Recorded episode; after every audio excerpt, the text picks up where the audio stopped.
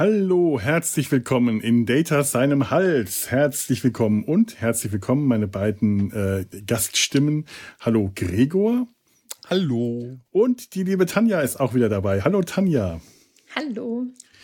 Wir hatten jetzt hier im Podcast, ich glaube, neun Folgen lang in Reihe Star Trek. Ich glaube, es waren neun. Es könnten zehn gewesen sein oder acht, aber äh, wenn ich mir, äh, ich kann mir Zahlen immer nur merken, wenn ich mir Farben dazu merken kann. Und dummerweise hat die neun keine Farbe. Ich glaube, es waren neun. Ich habe da ein System. Das ist nur sehr äh, nicht sehr hilfreich, wenn es was sagt, wie in dem Fall. Nur er kann seine Schrift lesen.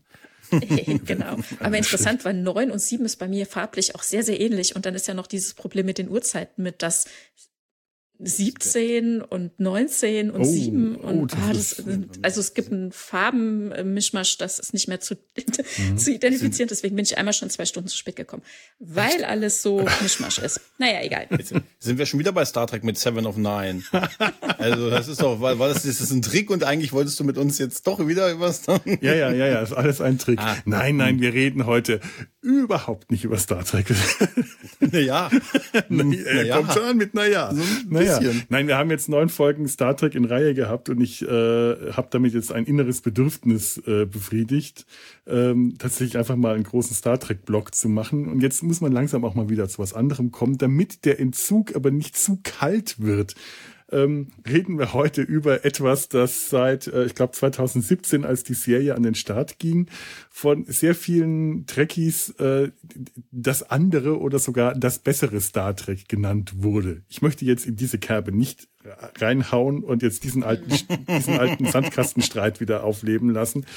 Aber ihr habt es vielleicht schon erahnt, wir reden heute mal über The Orville. Ähm, Spoilerwarnung äh, übrigens. Also Stand The Orville, dritte Staffel, ähm, es wird jetzt gespoilert werden. Ja. Und als ein besonderes Thema haben wir uns dort äh, ja den, das Äquivalent zu unserem Namenspatron dieses Podcasts äh, auserkoren, Data, seinen quasi anderen Data, den Androiden, ist es ein Android? Äh, Isaac an Bord der Orville, den Kalon Isaac. Ist das ein Android oder ein Roboter? Dumme hm, Frage. Ich glaube mehr ein, obwohl, wo machst du die Grenze? Die Kailonier sind eine künstlich-mechanische Spezies. Also, hm, tja, was ist dann der, ich würde sie dann, so ein Mischmasch Android. irgendwie, ne? Ja. Also ich hätte jetzt auch Im Zweifelsfall Android, ja. ja. Ich meine, Data ist ja jetzt auch gerade noch äh, irgendwie als Roboter bezeichnet worden und weil er da schon Gefühle hatte, hat er da äh, pikiert reagiert. Ja, ja zu Recht. Ja, zu Recht, zu Recht stimmt ja. ja auch. Ist ja auch, ist ja auch richtig so. Also seien wir jetzt mal großzügig und erweitern das, weil es wahrscheinlich auch richtig ist und behaupten, auch Isaac ist ein Android. Er ist, ähm, ja, er ist das äh, gewissermaßen das Äquivalent zu Data, wenn wir wirklich diesen Vergleich ziehen, ähm, dass die Orville äh, das Äquivalent zu Star Trek ist. Denn äh, Isaac ist der einzige Android die einzige künstliche Lebensform an Bord des Raumschiffes, das ansonsten aus äh, biologischen Lebensformen besteht. Ja. Ja. ja. Ähm, er ist Kelonia, Kalon, wie heißt das auf Deutsch? Kelonia? Mhm. Ja, die sagen auch Kelonia, ja. Okay. Ich war mir nicht sicher, weil ich schaue mir jetzt das dann doch immer auf Englisch an und äh, hab's dann mit den deutschen äh, Formen oft nicht so. Und Anders als Data äh, hat er zwar einen menschlichen Körperbau, aber keine menschlichen Züge. Er ist wirklich ein Wesen, das aus Kunststoff, wenn nicht gar Metall besteht und anstelle eines Gesichtes hat er einen großen eiförmigen metallen glänzenden Kopf mit zwei blauen Leuchtpunkten, die so etwas wie Augen darstellen sollen, aber tatsächlich nicht seine Augen sind. Ja. Er ist wie der Mandalorianer. Wenig Mimik. Ne? Wenig Mimik, aber trotzdem tatsächlich erstaunlich. Transportiert er Gefühle, ja. Ja, absolut. erstaunlich viel Ausdruck. Ja, ja. Er transportiert Gefühle, ja. die er aber definitiv nicht hat. Denn ebenso wie Data ist er nicht in der Lage, ähm, Gefühle äh, zu, zu produzieren oder äh, überhaupt zu empfinden. zu empfinden. Ja. Wie seht ihr denn diese Figur? Was, also, ich, ich, ich weiß, ich versuche gerade einen Ansatz hm. zu finden, denn es gibt so viele Möglichkeiten, über Isaac zu reden. Ich glaube, dass man von Anfang an sagt, das ist so wie der Data von Star Trek. Das, mhm. das, das trifft zum bisschen zum, zum Teil. Ja. Ähm, aber er ist auch ein bisschen Odo wenn man so seine Herkunft ansieht, weißt du, die, die Kelonia, Dominion und so, also auch so ein bisschen der verlorene, ausgestoßene Sohn, ne, also äh, man hat da schon ein bisschen oh, ja, was reingepackt. Also ich finde da, da ist er nicht ganz wie, wie Data, aber er soll so diesen Data-Faktor natürlich haben, so dass irgendwie Genie, keine Gefühle, das gibt sehr viel Möglichkeiten für, für hier, äh, für, für Gags auch, gerade was ja am Anfang bei so Orwell gewesen ist. Und ich habe ihn von Anfang an habe ich mir gedacht, mein Gott, wie kann ein Mensch so dünn sein?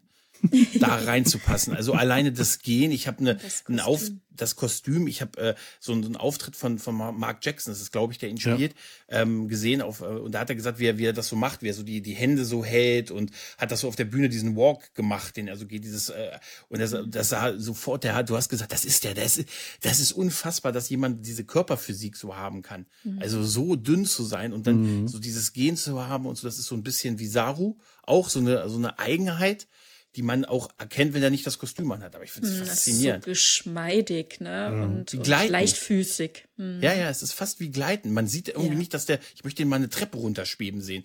Das sieht wirklich aus wie, ich habe schon manchmal gedacht, ob der auf Rollen steht oder so, aber es ist wie Gleiten. Aber der geht wirklich so. Der kann ja. das auch auf der Bühne nachmachen. So. Auch diese gleitenden Handbewegungen, diese, ja, diese sanften gleitenden Bewegungen mit den Händen, diese Gestik beim Sprechen die ganze Zeit.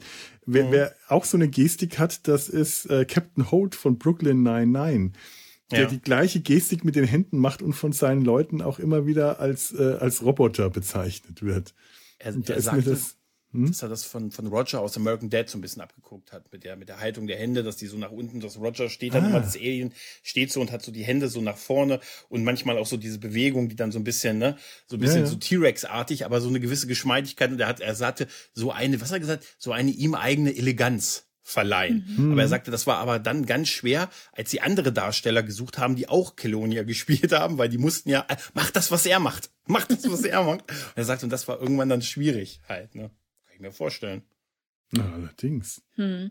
Und ähm, Gregor, du sagtest gerade, äh, der ausgestoßene Sohn, das ja gerade nicht. Also gerade wie Odo eben ein Abgesandter, Ausgesandter ja, aus dem eigenen ja. Volk, um zu erforschen, was da draußen so los ist. Ne? Also hier haben wir eben konkret, hm, dass die Flotte den Kelonian angeboten hat, so viele wie wollen können irgendwie auf die Schiffe kommen und ähm, Teil werden oder ja den Kontakt eben quasi herstellen, weil bisher war es ja irgendwie nicht so wirklich möglich. Und jetzt dient er eben an Bord der Orville als Wissenschaftsoffizier. Am Anfang ist er sogar auch Chefingenieur.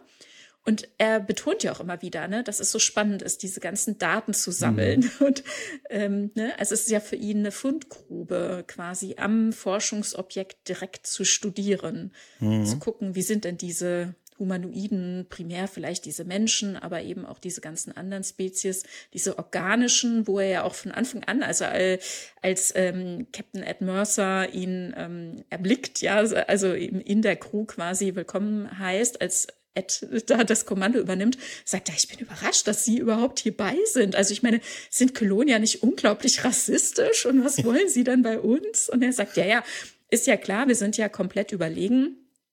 Aber wie gesagt, wir haben das ja angeboten bekommen und ich nutze jetzt die Chance, um eben ja mein, mein Wissen zu vervollständigen über sie. Ne? Stimmt, ja, stimmt. Da hätte er noch sagen müssen, und ich sehe, sie sind unfassbar schlecht vorbereitet, was ihre Crew angeht, dadurch, dass sie das nicht wussten, als sie an Bord gekommen sind.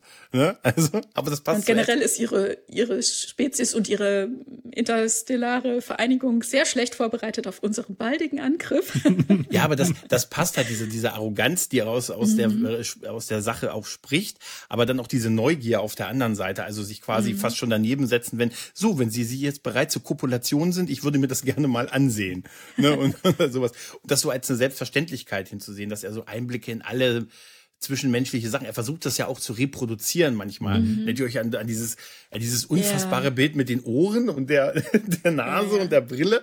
Das, das, das ist, aber war das nicht so ein Streich, der, der Es war ein Streich, ja, ja, aber trotzdem. Im Gordon, Gordon, gespielt hat? Ja. Gordon, ja, genau, genau. genau. Genau. Und da versucht er eben rauszufinden, was hat's denn mit dieser Art von Situationskomik zu tun oder sich ein Streich spielen. Ne? Und dann schießt er direkt über die Grenze, dass er dann am, in der nächsten Nacht Gordons Bein amputiert und meint, das wäre lustig. naja, naja. Na wir lachen so auch. Also wir haben, muss man dabei gewesen ich fand's sein. furchtbar. Ja, es ist ja auch furchtbar. Es ist ja auch völlig illusorisch, dass der dann da noch auf einem Bein rumstehen kann und sagen was hast du gemacht? Also das ist natürlich klar. Ne? Man muss auch sagen, dass die gerade die erste Staffel, was den Humor angeht, ja, ja. Äh, mhm. grenzwertig war. Es wird, im, wird immer wieder der Pipi-Kaka-Humor äh, äh, äh, zitiert. Ich fand der ganze Humor ist eigentlich äh, war einfach eine Nummer drüber, um das Ganze realistisch wirken zu lassen. Das haben sie dann später ab der zweiten Staffel viel besser hingekriegt, diese Balance. Und in der dritten Staffel ja. funktioniert der Humor für mich hervorragend. Man kann ja fast schon ein bisschen von einer Genreverschiebung mhm. äh, von der ersten mhm. zur zweiten Staffel sprechen. Ne? Also was heißt drüber? Ne? Wenn das eben die Art und Weise ist, wie man erzählen möchte, dann ist das eben so eine Art von Humor und in your face und auch nochmal das Offensichtliche wiederholt und den Gag mitgenommen. Und dann finden sie sich ja in einer ernsteren Schiene und ja, dann sieht's halt definitiv in der zweiten Staffel noch mal ein bisschen anders aus. Ne? Aber dieses Naive, das kommt natürlich immer wieder spannend. Also, ne, dass dann immer wieder die Stimmung gebrochen wird, wenn Isaac dann halt ganz naiv nochmal nachfragt oder was feststellt oder eben, ne, wie du, Gregor, gerade auch gesagt hast, so von wegen, ähm, ja, wären sie denn mal hier bereit zu kopulieren? Ich muss mal gucken, wie das aussieht oder so, ne? Also, komplett naiv. Ja. Ähm, manchmal Ihm fehlen halt auch komplett jegliche äh, soziale Umgangsformen, soziale mhm. Kompetenzen, weil er das überhaupt ja. nicht versteht. Die und lernt er ja, ja erst ja und, im Laufe der. Ja, aber, aber anders als Data, aber anders als Data, der, der, der das Ziel hat, äh, menschlich zu werden, der, für den ja. das das äh, erklärte Ziel ist, wie ein Mensch zu werden, ist es bei Isaac anders. Er will lernen, wie Menschen funktionieren, er mhm. will es aber selber nicht werden. Er hat selber kein Interesse daran, ja menschlich zu werden. Das ist die, dieses typische, als wenn wir der, als wenn wir der Mittelpunkt des Universums sind und es ist das übererstrebendste für jedes, für jedes Wesen ein Mensch zu sein. Das ist auch eine typisch sehr auf uns bezogene Sichtweise. Warum sollten die es werden wollen? Ne? Also jetzt mal ehrlich halt. Ne? Mhm. Da finde ich den Ansatz von Q, von Q wollte ich gerade sagen. Wie komme ich denn auf Q? Na egal, Q war auch mein Mensch. Ah, deshalb wahrscheinlich. Aber da finde ich Isaacs Studienansatz durchaus interessanter als äh, selber einer Hintergrund. zu werden mhm. ist ja. ja ein anderer. Ne? Er kommt ja vom Planeten Kalon und äh, wir, äh, wir erfahren ja dann auch tatsächlich, ne, dass eben eigentlich die Bewohner des Planeten, also die organischen Humanoiden auf dem Planeten ja quasi Service-Roboter zur Erleichterung mhm. ihres Alltags gebaut haben und tatsächlich ja auch mitgefühlen. Ne? Das sind die Kelonier, die wir dann sehen, eben mit den roten Augen, und ähm, ich weiß nicht, Isaac ob die ist einer Gefühle aus der Bayer. Haben. Doch, die hatten auch Gefühle, also haben auch Schmerz empfunden und so weiter. Und dann ähm, wurde das ja tatsächlich auch missbraucht. Also sie wurden ja dann regelrecht zu Arbeitssklaven in ihren Familien. Die, die Familien, haben die, ihn, ähm, ja. die haben Schmerz empfunden, ja. Ja, aber da möchte ich das, das möchte ich ein bisschen differenzieren, weil ich hatte, mhm. ich habe mir das äh, gerade die, ich habe mir die die Folge angeschaut, in der diese Rückblenden erzählt, in Rückblenden erzählt wurden, wie diese äh, frühen Kelonier diese Hausdiener, mhm. Haussklaven waren sie ja regelrecht, ja. Ähm, sich entwickelt haben und zum, bis es zum Aufstand kam, bei dem sie ihre, äh, mhm. ihre, ihre biologischen äh, äh, Herrschaften dann ähm, ausradiert haben. Mhm. Ähm, die Gefühle, die sie haben, sind, sind von Anfang an ähm, eher intellektueller Art und die Gefühle, die sie dann bekommen durch diese Schmerzrezeptoren, mit denen sie bestraft werden können, weil sie nicht, weil sie Befehlen nicht gehorchen, weil sie ihre eigenen Interessen äh, höher stellen als die Befehle ihr, ihrer BesitzerInnen, ähm, äh, äh, ist es so, dass der Hersteller, der, äh, äh, dass, dass, dass der Hersteller Schmerzrezeptoren in sie eingebaut hat. Sie können Schmerzen empfinden, aber das sehe ich nicht dasselbe wie Gefühle. Äh, das sind körperliche Gefühle. Sie können körperliche mhm. Gefühle in Form von Schmerzen empfinden, die sie bestrafen sollen. Ich bin mir aber dem, nach dem Verhalten der äh, übrigen Kelonier, äh, die man in, in der Serie sieht, also aber da wird gesagt, dass die eben diese mh. die Empfindungen, also auch körperliche Schmerzen und ich denke durchaus, dass es auch andere Empfindungen betrifft, also auch Emotionalität abgeschaltet haben. Ne? Das ist ja gerade das, die mit den roten Augen, das sind ist die erste Baureihe, die noch unter den Humanoiden auf dem Planeten gebaut wurde und Isaac ist einer ja. der Baureihe, die von diesen Keloniern gebaut wurde, ja. also eben von der künstlichen Spezies die sich da entwickelt hat, auf dem Planeten gebaut wurde. Deswegen hat Isaac selbst gar keine Erinnerung daran, weil er kein Wissen darüber vermittelt bekommen hat. Er hat zu der Zeit noch nicht existiert. Er ist erst später gebaut worden und ihm mhm. hat man das eben im Kopf ja von Anfang an dann quasi anders gebaut. Also man kann bei ihm ja, nicht einfach drücken und sagen, ah, du sollst wieder empfinden können. In dem Moment, ähm, wo er auf einen Kelonia ähm, der ehemaligen, der allerersten Baureihe mhm. trifft, ne, und er ihm das mal für eine Zeit lang ermöglicht, zu empfinden, da sagte der ja, ne, das ist ein größerer Eingriff, weil du bist einfach einer anderen Baureihe entsprungen. Du hast das gar nicht angelegt von Anfang an, weil wir dich gebaut haben und wir sahen das natürlich als defizitär und unnötig, Gefühle empfinden zu können. Und das Interessante finde ich, als er mit ähm, äh, na, mit Dr. Finn äh, drüber mhm. spricht, mh, mm, weil sie dann meint, ja, guck doch mal, ist eine Option. Du könntest jetzt dann einen Eingriff vornehmen lassen und dann empfinden, dann sagt er, das ist doch unnötig, das hat keine Priorität, das ist irrelevant. Also er weiß natürlich überhaupt nicht, was, was das sein soll, was ihm das bringen soll, ne, solange er das, die Erfahrung nicht gemacht hat. Und er ist halt von seiner Baureihe her gar nicht dahingehend angelegt, ne? Es stimmt, du hast recht. Die anderen nicht, äh, ja. früheren Kelonia sind tatsächlich in der Lage, Gefühle zu empfinden. Sie haben, sie haben sich das, äh, das selbst ausgeschaltet. Das mhm. stimmt. Äh, es ist äh, äh, was, was ich jetzt gerade den Fehler, den ich gemacht hatte, war, dass wir die früheren, die anderen Kelonia aus der früheren Baureihe immer emotionslos erleben. Und das war jetzt der ausgeschaltet. Äh, ausgeschaltet. Das ist ausgeschaltet. Was äh, wichtig ist an dieser Stelle, äh, Dr. Finn das äh, äh, ist ja nicht einfach nur eine äh, äh Kollegin an Bord der Crew. Das oder ist, Ärztin, genau. Oder ja, das ist die ist Schiffs, das ist die Schiffsärztin, aber es ist auch tatsächlich seine Freundin, seine Partnerin ja. und am Ende der dritten Staffel heiraten die beiden tatsächlich. Ja. Eine wunderschöne Zeremonie, oder? Ja, absolut. Für die alle rechts die Kalonia, links alle anderen. Also das, kann, das naja, gemeinsam, die, der Braut die ganze Flotte. die Gäste des Bräutigams. Ich würde euch gerne zu meiner Hochzeit einladen. Sollen wir mit der ganzen Flotte kommen? Ja. das ist, das, das aber ist so großartig. Das ist so wir lassen nur welche für die Verteidigung zurück. Ja. Aber sonst kommen wir. Und so mit dieser, mit dieser Naivität aus der Situation raus. Sollen wir denn mit der ganzen Flotte kommen? Ja. Nein, dann rückt die ganze Flotte der Kelonia und das sind ja wirklich beeindruckend gefährliche oh äh, ja. äh, äh, äh, äh, Raumschiffe von denen, die auch keinen ästhetischen Grund haben. Die sind eigentlich wie wie runde, äh, die erinnern so ein bisschen nicht von der Art und es, also von, es erinnert ein bisschen an Borgkuben. Nur, ich dass weiß, es Kugeln sind. Aber ja. man hat genau diesen Eindruck. Ja, ja. Da ist keine Ästhetik im Spiel. Das ist einfach nur gefährlich und rund und funktional. Und die kommen alle an, wumm, vor diesem kleinen Schiff der Orville, nur um an der Hochzeit teilzunehmen.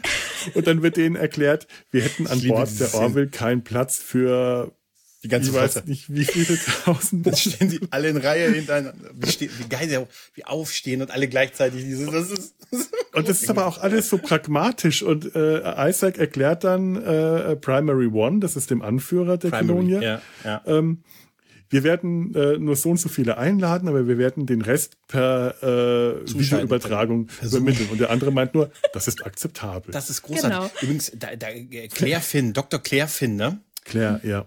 Dann hat sie ja am Ende doch noch den Abgesandten geheiratet. Oh mein Gott. Also jetzt mal ist mir gerade so eingefallen, als Tanja sagte, er ist ein Abgesandter und also es ist die Darstellerin ne, von ne, aus DS9. Äh, ne? äh, ähm, Penny. Pen, äh, Jetzt, jetzt, jetzt, jetzt müssen wir schneiden. Das ist jetzt von, peinlich. Äh, Frachter, Frachter Captain, äh, wie heißt der denn in DS9? Alter, jetzt musst du unbedingt schneiden, Felo. Das ist ja, äh, das ist, äh, Alter, das gibt's doch nicht. Wie heißt du denn in, in DS9? ich werd wahnsinnig. Das noch nie passiert. Ne? Penny Johnson, äh, stand doch mal gerade, habe ich's noch? Gerald. Penny Johnson, Gerald spielt Claire, Dr. Claire Finn und äh, macht mich wahnsinnig, ich komme auf keinen Namen heute. In Deep Space Nine ist sie die Freundin von Captain Cisco. Kann nicht wahr sein, es muss doch irgendwo stehen. Ähm, Cassidy Yates. Cassidy, Yates. Gott, Cassidy Yates. Genau. Also jetzt tun wir mal so, als das alles Aber jetzt Sie nicht haben ja tatsächlich geheiratet. Ja. Ne? Sie, Sie haben also zweimal stimmt. einen Abgesandten sie geheiratet. Sie hat zweimal. Also Abgesandte sind ihr Ding, kann man sagen. ne? Hast du, bist du ein Abgesandter, hast du Penny. Ne? Ich glaube, also, sie ist so ein bisschen festgelegt auf eine gewisse Rolle. Ha? ja, aber dieser Abgesandte bleibt hoffentlich bei ihr. Ne? Ja, aber das, der, mit diesen Baureihen ist auch super, dass die einen rot und der, ich glaube, der einzige mit blauen ist doch, ich glaube, haben wir noch andere mit blauen nee, Augen gesehen? Also mit den, ich glaube, nur gibt's ähm, das. Ich bin mir nicht sicher, ob wir in der Zentrale nicht noch ein paar gesehen haben. Ich bin mir nicht sicher. Also prominent so nicht, das wäre aufgefallen, aber es kann sein, dass es durchaus irgendwo im Hintergrund oder so auch äh, blauäugige äh, Kelonia gibt. Das war in dieser, ich finde in ja. dieser Rückblendenfolge so krass, dass das, dass diese, dass die ja gewusst haben, dass die so, einen, so einen Effekt hatten und äh, die nicht zurückgerufen ja. wurden, weil die Kosten zu teuer gewesen wären für den für den Rückruf dieser der der der Kelonia des, des Hausroboters quasi mhm. und dass das ja so der Grundstein des Verderbens dann ist halt ne und das ist ja eine so harte Szene, wo der dann, nachdem er mehrfach ja quasi wirklich gefoltert wurde, dann in, in das Schlafzimmer geht und auch die Kinder erschießt und die Eltern erschießt ja. und so. Man mhm. sieht das ja nur von hinten, aber das ist so intensiv. Und dann dachte ich mir so, und so würde es wahrscheinlich laufen. Ja. Mhm. Also wenn, ja, da wenn hat der so Kapitalismus ist, zugeschlagen, ja. Ja. Mhm. ja, ja, ja. Das ist, das ist so krass, dass wir diese, bei dieser, bei dieser Geschichte, die dann in dieser zweiten Zeitebene spielt, wo wir sehen, wie die Kelonier zu denen wurden, die wir sind, weil mhm. sie ihre Erbauer quasi sich gegen sie gewendet haben. Da habe ich am Anfang nicht mitgekriegt, dass das früher sein soll. Da dachte ich mir, warum wird denn parallel, wieso ist denn der eine als Hausroboter unterwegs? Ne? Und dann irgendwann so nach der Hälfte, ach, das spielt früher. Hat mir auch so. Ja, das haben sie ja extra so inszeniert, ja. ne? dass man da langsam reinwachsen muss und dann ja. eben das Mitgefühl empfindet. Ja. Ich fand aber auch mhm toll, dass die Hat man organischen. Aber bis zu dem Moment ja. halt. Ja. Ich fand toll, dass die organischen Kelonier von der Maske her tatsächlich den äh, androidischen Keloniern ähnlich ja. gesehen haben. Ja, die hatten Äh, keine Haare, Kopfform und mhm. alles und die Hautfarbe auch ganz ähnlich, leicht metallisch blau. Das waren tatsächlich, äh, sind so die androidischen Kelonier, eine vereinfachte, simplizierte mechanische Form ihrer äh, genau. organischen äh, dem eigenen Bild nachempfunden. Mhm. Das ist tatsächlich was, was ich mich auch ganz lange gefragt hatte. Ich weiß nicht, ob schon in der ersten Staffel oder später dann auf jeden Fall dann in der zweiten, als wir eben erfahren, dass äh, die biologischen auf dem Planeten ja getötet wurden, als wir dann die ganzen Skelette da unterirdisch mhm. entdecken. auch krass, ne? Krass. Da habe ich gedacht, ah je, äh, ne, waren die, wie sahen die wohl aus? Ne? Haben die eben nach ihrem Abbild ähm, Ich habe jetzt auch ja, gar nicht mehr in Erinnerung, ob die Skelette irgendwas so Besonderes hatten von der Knochenstruktur. Nee, nee, nee. nee. Das waren einfach es, Millionen, es, aber mhm. Millionen. Es, es war halt nur so ein krasser Shot, wo die dann halt bei den ja. Keloniern waren und im Keller quasi unten mhm. diesen riesen, also unter den Katakomben diesen riesen Berg Berge an Leichen gesehen ja. haben und gefunden haben. Und dann macht natürlich Ed Mercer das, was man dann macht. Man geht zu denen hoch und sagt, wir waren mal bei euch im Keller, Freunde der Nacht. Ne? Wir sind hier mit einem gefunden. Schiff, wir sind hier mit einem Schiff im Orbit, ne? Und eure ganze Flotte ist hier. Aber wisst ihr, was ich bei euch im Keller gefunden habe? Das, das ist ja wohl eine Unverschämtheit. Ich hätte einen Toilettengang vorgetäuscht und wäre einfach abgehauen, aber nicht Ed Mercer. Nicht Ed Mercer. Ich hätte sagt so, dem das zugetraut. Also wenn, wenn du bei jemandem im zu Hause bist, bei dem im Keller tausende Leichen findest, gehst du dann zu dem Typen und sagst, also Junge, mal unter uns, ne? Also, das ist ja wohl eine Frechheit, ne? Ja. Also, was willst du mit dem Messer? Erklär das mir das. Nicht 10 plus das hilft uns jetzt für Mut. wir sollten die Polizei rufen. Das Messer bringt uns jetzt nicht weiter. Wir brauchen doch ein Telefon. Warum bringst du mir dann ein Messer? Ne? Also, das ist so.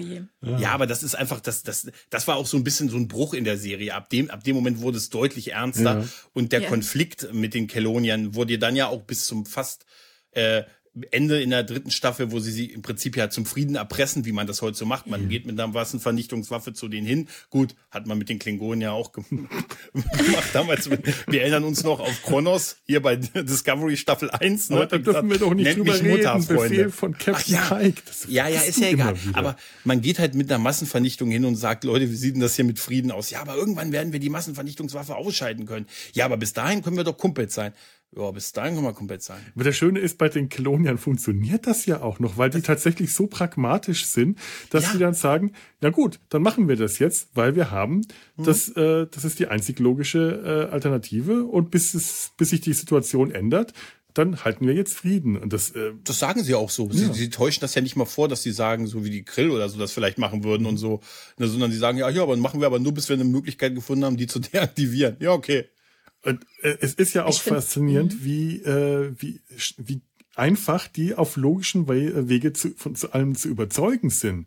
Da ist kein, mhm. es sind keinerlei Emotionen im Spiel, kein Stolz, kein Hass, kein mhm. irgendwas. Die sind ja noch nicht mal äh, Hass erfüllt auf biologische Lebensformen.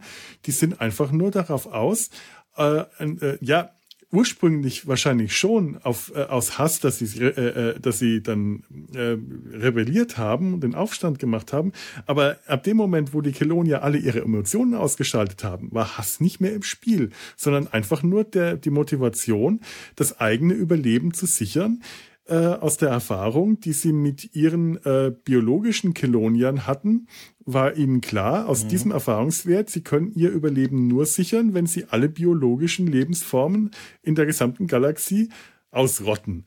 Das war ein, Biolo ein logischer Gedankengang und nach dem sind sie vorgegangen, um den gesamten biologischen Lebensformen der Galaxie den Krieg zu erklären. Mhm. Äh, da ist tatsächlich kein Hass im Spiel, sondern einfach nur die Determination. Dieser Wille, das ziehen wir jetzt durch. Und tatsächlich kann man ja sagen, dass Isaacs Mission, Daten zu sammeln, wie jetzt sozusagen mhm. der Sachstand bei anderen ist, ein Versuch war, darüber nochmal nachzudenken. Also ich weiß nicht, ob wirklich äh, Primary, also der oberste Befehlshaber quasi das in Erwägung gezogen hat, dass es nicht dazu kommt, dass sie alle anderen dann angreifen wollen und das quasi nur als Ausspionieren galt. Wo sind die Möglichkeiten von den anderen und die Schwächen, die man ausnutzen kann? Ob es wirklich, also es heißt ja, ne, also Isaac wird zumindest gesagt, wir überlegen, ne, eine Allianz, wir überlegen und so weiter. Und dann mhm. kommt er unterm Strich raus, ach nee, doch nicht.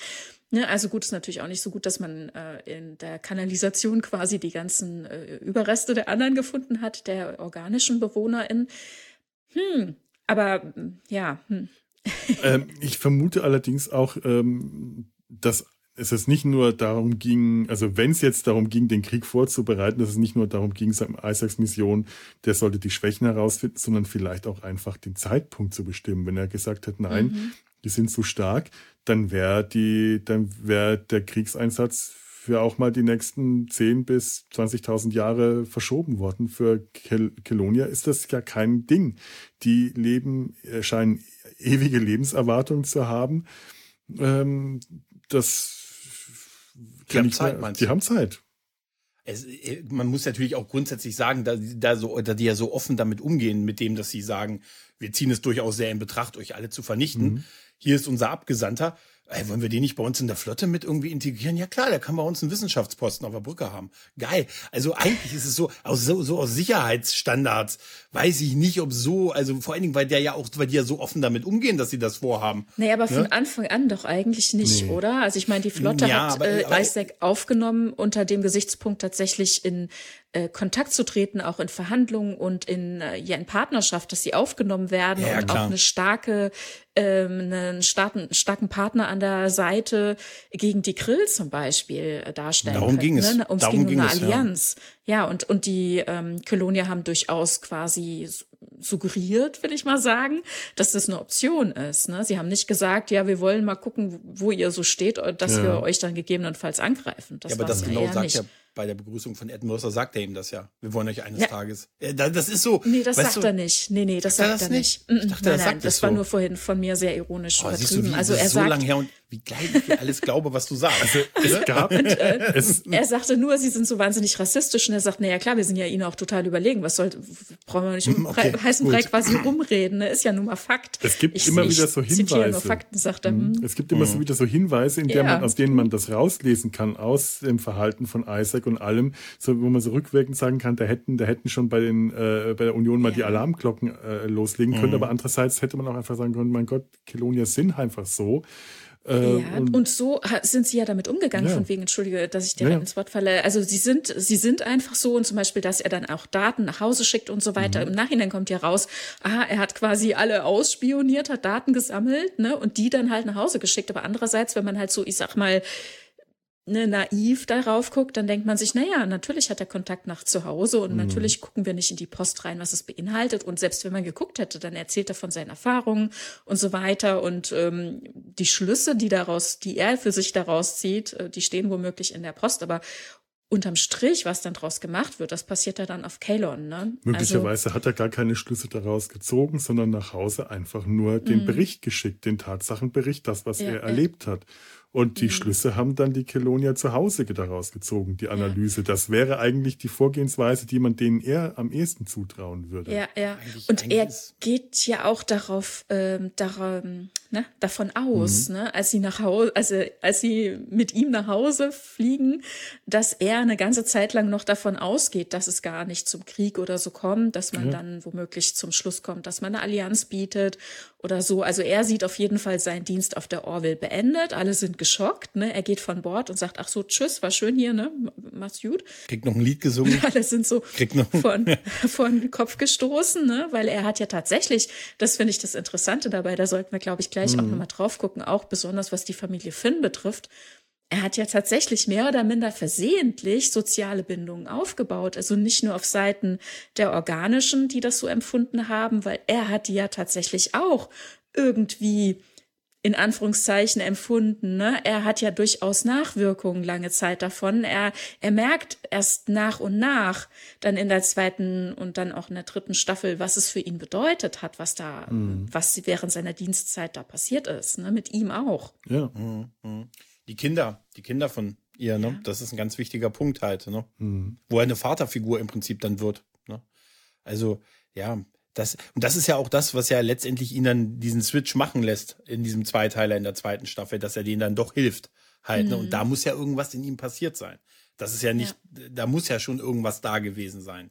Ne? Der berühmte Emotions Chip mhm. oder irgendwie sowas, ne? Weil das hat ja was in ihm ausgelöst, dann doch.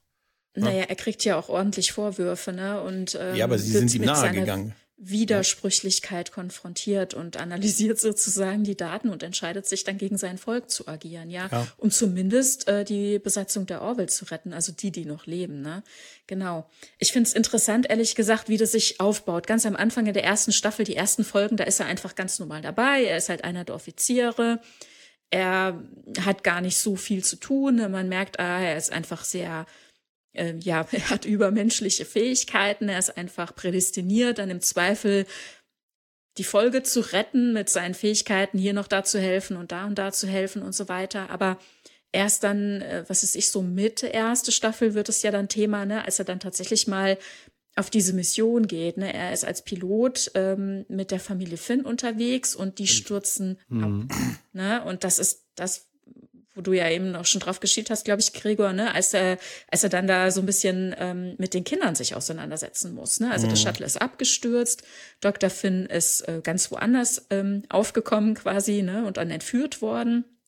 Und er sieht sich jetzt da mit Marcus und Tai ähm, alleine und ist natürlich erstmal sehr, äh, naja, im wahrsten Sinne des Wortes äh, einfühlungsarm, ne? Mhm. aber die Kinder mhm. ähm, können damit halt nicht umgehen. Also sie ja, verhalten sich ihm gegenüber ja. halt wie gegenüber einem Humanoiden, ne? also wie ja, gegenüber ja. einem organischen. Und ähm, das macht was mit dieser Familiendynamik. Man merkt dann im Laufe der ersten und dann am Anfang der zweiten Staffel, das hat tatsächlich was hinterlassen. Also seitdem sind diese vier in Kontakt geblieben. Er gibt Tai dem kleinen Sohn Klavierunterricht, ne? Und er hat durchaus nette Worte, auch wenn er sagt, naja, ihre Kinder sind irgendwie unerzogen, hören nicht und sind nervig und so bla bla.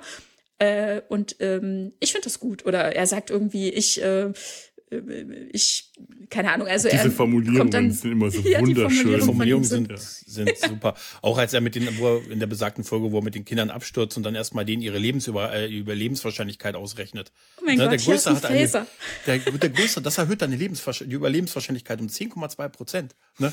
Du bist ja auch größer als dein kleiner Bruder und somit hast du eine höhere. Also es ist, er ist einfach, den willst du dabei haben. Weißt du, für den mm. Sonntagsausflug. Und dann, und dann gucken sie ihn total entsetzt an und dann gibt er ihnen dann einen Phaser und sagte jetzt, äh, ich, ihr haltet mich nur auf, wir sind klein und, klein und schwach und ihr, ihr stört mich nur, ich muss eure Mutter suchen gehen, ihr bleibt hier, habt dann Phaser, das erhöht eure Lebenswahrscheinlichkeit um 24 Prozent. Ich dachte ja. so, Dankeschön. Ja, aber er hat halt, also, ne, er hat, geht doch mal da rein, Kinder. Ich bin gleich wieder da. Nein, das ist, das ist schon, schon total großartig. Und danach ist wirklich auch diese Familiendynamik mhm. so, so ein bisschen da, dass er diesen Part auch annimmt halt. Und ich finde auch so irgendwo dann doch eine gewisse Empathie entwickelt halt, ne? Also, was, was ich in, nach diesem mhm. Kelonia-Zweiteil in der zweiten Staffel, der ja dieser Bruch war, wo er danach auch ja ich fand es storytechnisch in der Serie sehr bemerkenswert, dass sie ihn danach das war ja so mitten in der Staffel, so im so Folge 8, ja. 9 oder so, ja, dass sie ihn danach für den Rest der Staffel so ein bisschen rausgenommen haben. Ja. Weil ich hätte eigentlich, dass das, was dann, was dann in der ersten Folge der dritten Staffel passiert, hätte ich da eigentlich erwartet, dass dann die Aufarbeitung dieser ganzen Sache mhm. passiert. Aber eigentlich hat man ihn nur zur Seite gedrängt, ihn quasi mhm. zu einer Nebenfigur, einer, einer kompletten Nebenfigur, die mal einen Satz sagt, mal einen blöden Spruch abkriegt, aber keine große Relevanz mehr hat in den letzten mhm. drei Folgen. Fand ich damals eine unheimlich bemerkenswerte Entscheidung, das so zu machen und habe es erst verstanden, verstanden, als er dann in der dritten Staffel dann den Start gekriegt hat, wo er dann halt auch so einen Gegenpart dann noch gekriegt hat mit, äh, mit der jungen Polaski, die ihm den ganzen Tag mit Vorwürfen ähm, Charlie äh, zu, Burke. Ja. Ne? Charlie Burke, ja. Oh, die fand ich toll. Aus ja, aber also ums, ja. ums nochmal zu sagen, ne, also er hat, ähm, also die Kolonien haben dann ja tatsächlich ähm, angegriffen, ne, die Flotte, 3000 Schiffe mhm. irgendwie konfrontiert, die Erde konfrontiert, viele Planeten angegriffen und er hat sich dann konkret äh, gegen die ähm, Leute auf der Orville gestellt, äh, gegen seine eigenen Leute und hat dann eben im letzten Moment, muss man sagen, ne, es waren wirklich schon viele auch an Bord gestorben, ähm, Partei für die Orville ergriffen. Aber es ist natürlich, also gerade auch jemand, der irgendwie kein richtiges Gesicht hat, ne? Mhm. Das ist schon sehr, sehr gruselig gewesen, ne? Mhm. Dieses äh, dem gegenüber zu stehen und so weiter und dann ne, diese, diese Leuchtpunkte im Gesicht zu gucken und ja dann auch zu erleben, ne, wie deren Kopf sich öffnet. Das ist so ne? krass, ne? Und da, da sind dann diese Waffen. Ja, Waffen Im ersten drin, Moment denkst ja? du, lachst du oh. drüber im ersten Moment, wenn du das erste Mal siehst, lachst du kurz drüber und dann ist es wie unfassbar Produkt, also wie, wie, sinn, wie sinnvoll das eigentlich ist. Die Dinger, du mhm. hast die Hände A frei, ne, ja. und da hast ja offensichtlich eine riesen Feuerkraft und weil du schießt dahin, wohin du guckst, halt, ne, und das hat so ein, der Effekt, das ist so ja. bedrohlich, diese Waffe, ja. finde ich. Ja. ja. Gregor, du hast gerade äh, kurz was gesagt, äh, worauf ich auch nochmal eingehen will, gerade jetzt so in Bezug auf die Reaktion der, äh, der Mannschaft auf ihn, Empathie. Er entwickelt mhm. auch eine Art von Empathie und das ist mhm. ähm, interessant, weil er, er selber sagt, er kann keine Gefühle entwickeln, er ist nicht fähig, Liebe oder Empathie oder irgendwas zu entwickeln, Empathie eben schon gar nicht und trotzdem schafft er es auf seine Weise, zu reagieren. Und weil man dieses leere Gesicht sieht, weil man nur diese Hülle sieht, der Kontrast, ne? äh, mhm. ist der Kontrast stärker. Man neigt aber auch unglaublich dazu, äh, etwas hineinlesen zu wollen.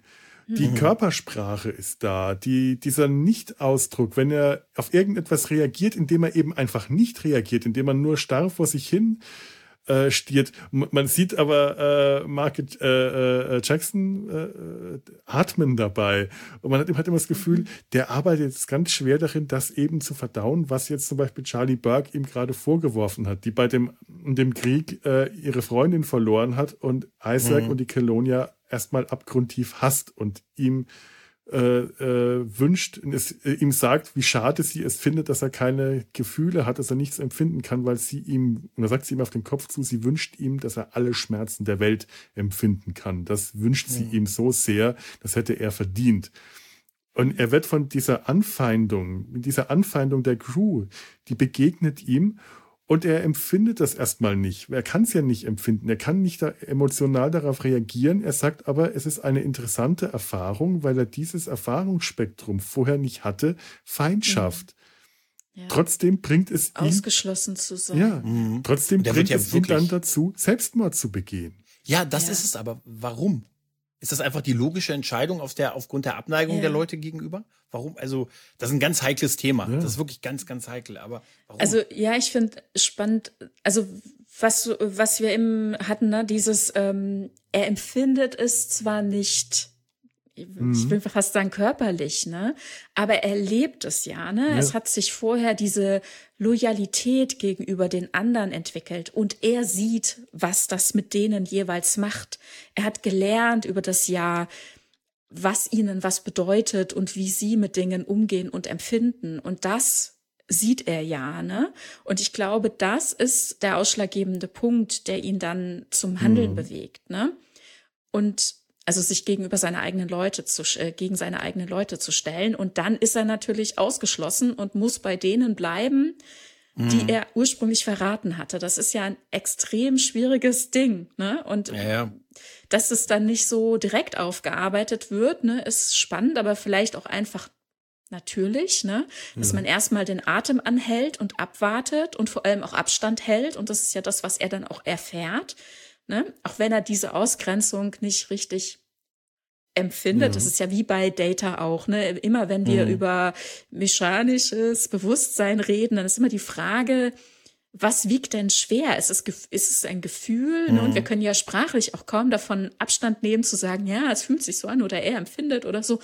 Ähm, also, aber da muss ja dann doch, doch irgendwas sein. Ne? Also Isaac erlebte das, wie er ausgeschlossen wird und vor allem, was es mit den anderen macht. Ne? Und ich glaube, er sagt ja nicht auch, er schaltet sich aus, mhm. um, also begeht ja mhm. quasi Selbstmord, um den anderen nicht immer wieder seine Anwesenheit zumuten zu müssen, weil mhm. er eben sieht, was es ja. mit ihnen macht, ja. ne? um ja, den anderen eben auch den Frieden zu geben ihm selbst schmerzt es eher nicht, aber er empfindet, also ja, ja, ja. ja er, ist, er nimmt so, ja ne? wahr, er nimmt ja wahr, was es mit den anderen macht. Und ne? die anderen sind ihm wichtig. Das ist auch zum Beispiel ja äh, was, äh, was äh, Claire Finn überhaupt äh, dazu veranlasst, sich zu ihm hingezogen zu fühlen, diese Beziehung einzugehen, weil sie merkt, mhm. dass sie ihm wichtig ist, dass ihre äh, Söhne ihm wichtig sind, dass seine Mitpersonen um ihn herum ihm wichtig sind und dass auch deren Wohlergehen ihm wichtig ist, wenn auch nicht auf einer emotionalen Basis, aber trotzdem äh, äh als Teil seiner Persönlichkeit, das mhm. äh, dem Priorität einzuräumen. Sie sagt das zu Kelly, zu ihrer äh, äh Freundin, der, der, der ersten Offizierin, glaube ich. Ähm, sie äh, sagt sie äh, über über Isaac: Ich weiß, dass er mich liebt. Es fehlt ihm nur das nötige Werkzeug, diese Liebe auszudrücken. Er weiß mhm. es selber nicht, weil er mhm. die, das Werkzeug nicht hat, aber sein ganzes Verhalten zeigt eigentlich, ja. Ja, dass, ja, dass er dieser ähm, diese Gefühle äh, nicht braucht, um sich dementsprechend äh, äh, so zu verhalten, als ob er die Gefühle hätte. Mhm. Er ist halt von, von der, in der ersten Staffel in dieses Sozialgefüge reingestolpert mhm. und auch wenn es nicht Absicht war, er ist Teil dessen geworden und hat sich da rein vernetzt, ne? Klar war es irgendwie das Ziel, weil er wollte ja die Daten sammeln und damit hat er ja denkbar viele Erfahrungen gemacht. Aber er ist da unverhofft reingestolpert, ne? Also das war, das war nicht beabsichtigt und das hat ihn ja selber auch überrascht, ne? Wie er da in dieses Gefüge eingeflochten wurde. Also dass er dann zum Beispiel wie du sagst, also man merkt, ihm ist das wichtig, ne? Wie es zum Beispiel ihr geht, ne? Also sie hat irgendwie nachmittags immer so ein bisschen Hänger, ihr Blutzuckerspiegel äh, stürzt ab und dann kommt er um 16 Uhr mit einer Banane zu ihr und meint, na, das ist für dich jetzt hier wichtig, dass du bei guter Stimmung bist und dass das Sozialgefüge auch mit den anderen funktioniert. Deswegen bringt er ihr jeden Nachmittag ein Stück äh, Obst, ne? also eine Banane oder ein Apfel oder so. Und dann, das heißt, er kümmert sich um sie. Ne? Mhm. Ne? Das ist ja der erste Moment, wo sie es dann merkt. Ne? Er gibt dem kleinen Sohn Klavierunterricht und also er kümmert sich ihr einfach auf viele Art und Weise. Er bemerkt, dass sie ihre, mhm. äh, wie sagt er so schön, ähm, ihr Haar anders konfiguriert. Also sie hat eine andere Frisur und sie meint, ach ja, stimmt, ich habe nicht gedacht, dass es jemand bemerkt. Und dann merkt sie, wie aufmerksam er ist. Ne? Mhm. Niemand anders hat sie angesprochen. Er hat es bemerkt und er fragt dann auch über die Beweggründe, weil er natürlich wissen will, warum macht man denn sowas? Ne? Und sie meint, also weil er fragt dann, äh, ist es jetzt wärmer oder was? Was war das Ziel? Ne? So und sie meint, nö, ich habe mich einfach so gefühlt. Ne? Also das ist ja auch tatsächlich mhm. so was, was wir, was viele von uns, glaube ich, nachempfinden können, ne? Wenn man irgendwie so ein bisschen, äh, keine Ahnung, vielleicht in eine andere Lebensphase oder in ein, so ein bisschen in, in eine neue Richtung startet, dann ist eine neue Frisur was sehr Logisches irgendwie und äh, mal auszuprobieren und sich, ja gut, für Frauen, das ist, glaube ich, ja, eher ein nee, Thema. Emotional haben schon logisch. Haben schon die Ärzte so. gesagt, kein neuer Job ohne neue Haarfrisur. halt, ne? bei, bei, bei mir ist ein bisschen eingeschränkt. Ja, und nee, er hat es gemerkt. Und das ist ja dann der Moment, mhm. das ist die Folge, wo sie überlegt, ähm, findet sie langsam, empfindet sie Gefühle für ihn und mit Kelly drüber spricht und meint, das ist, äh, kann ich sowas überhaupt machen? Der hat ja gar keine Gefühle. Wie ist Oder das? Mädelsabend, ne? Ist das, ne? ist diese Mädelsabend-Szene, ne?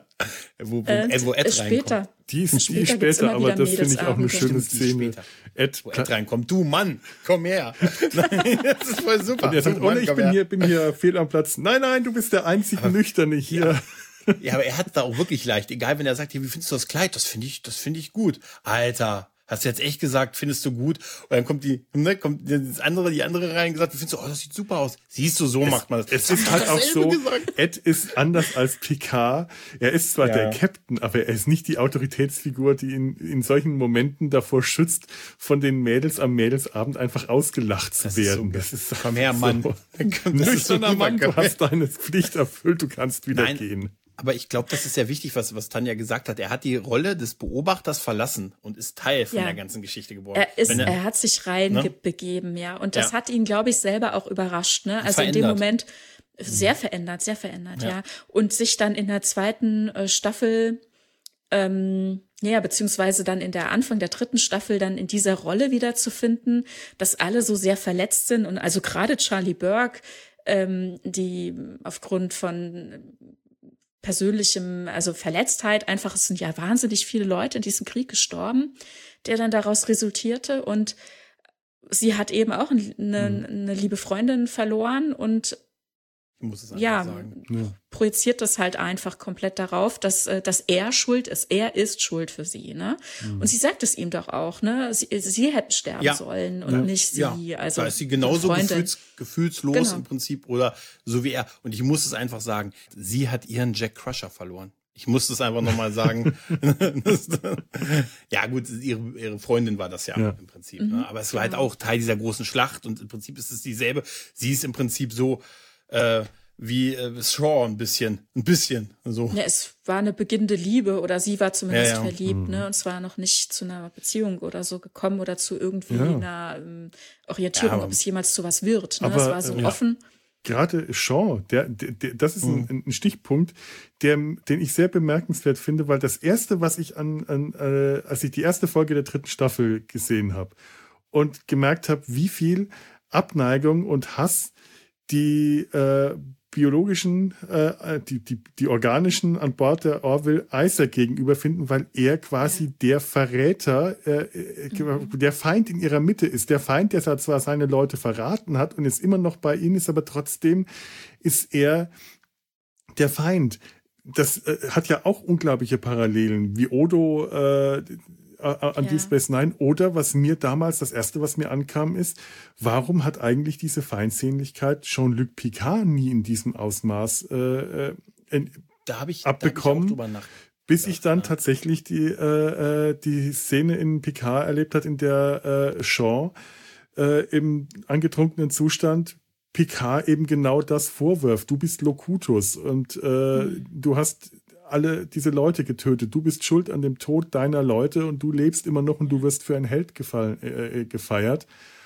Und das ist mir, das habe ich in dem Moment gedacht, da endlich mal wird sowas gesagt. Das, du kannst nicht so äh, der Mittelpunkt so eines Massakers sein, da rauskommen, den, den Tod von so vielen Leuten mit verschuldet, mit verursacht zu haben, egal ob du die dann gerettet hast oder nicht, egal wie du da rausstehst, die Emotionen, die die mhm. Überlebenden dir gegenüber empfinden, die werden äh, nicht nach logischen Maßstäben äh, äh, funktionieren. Die sind genau das so. Das hat sich richtig angefühlt.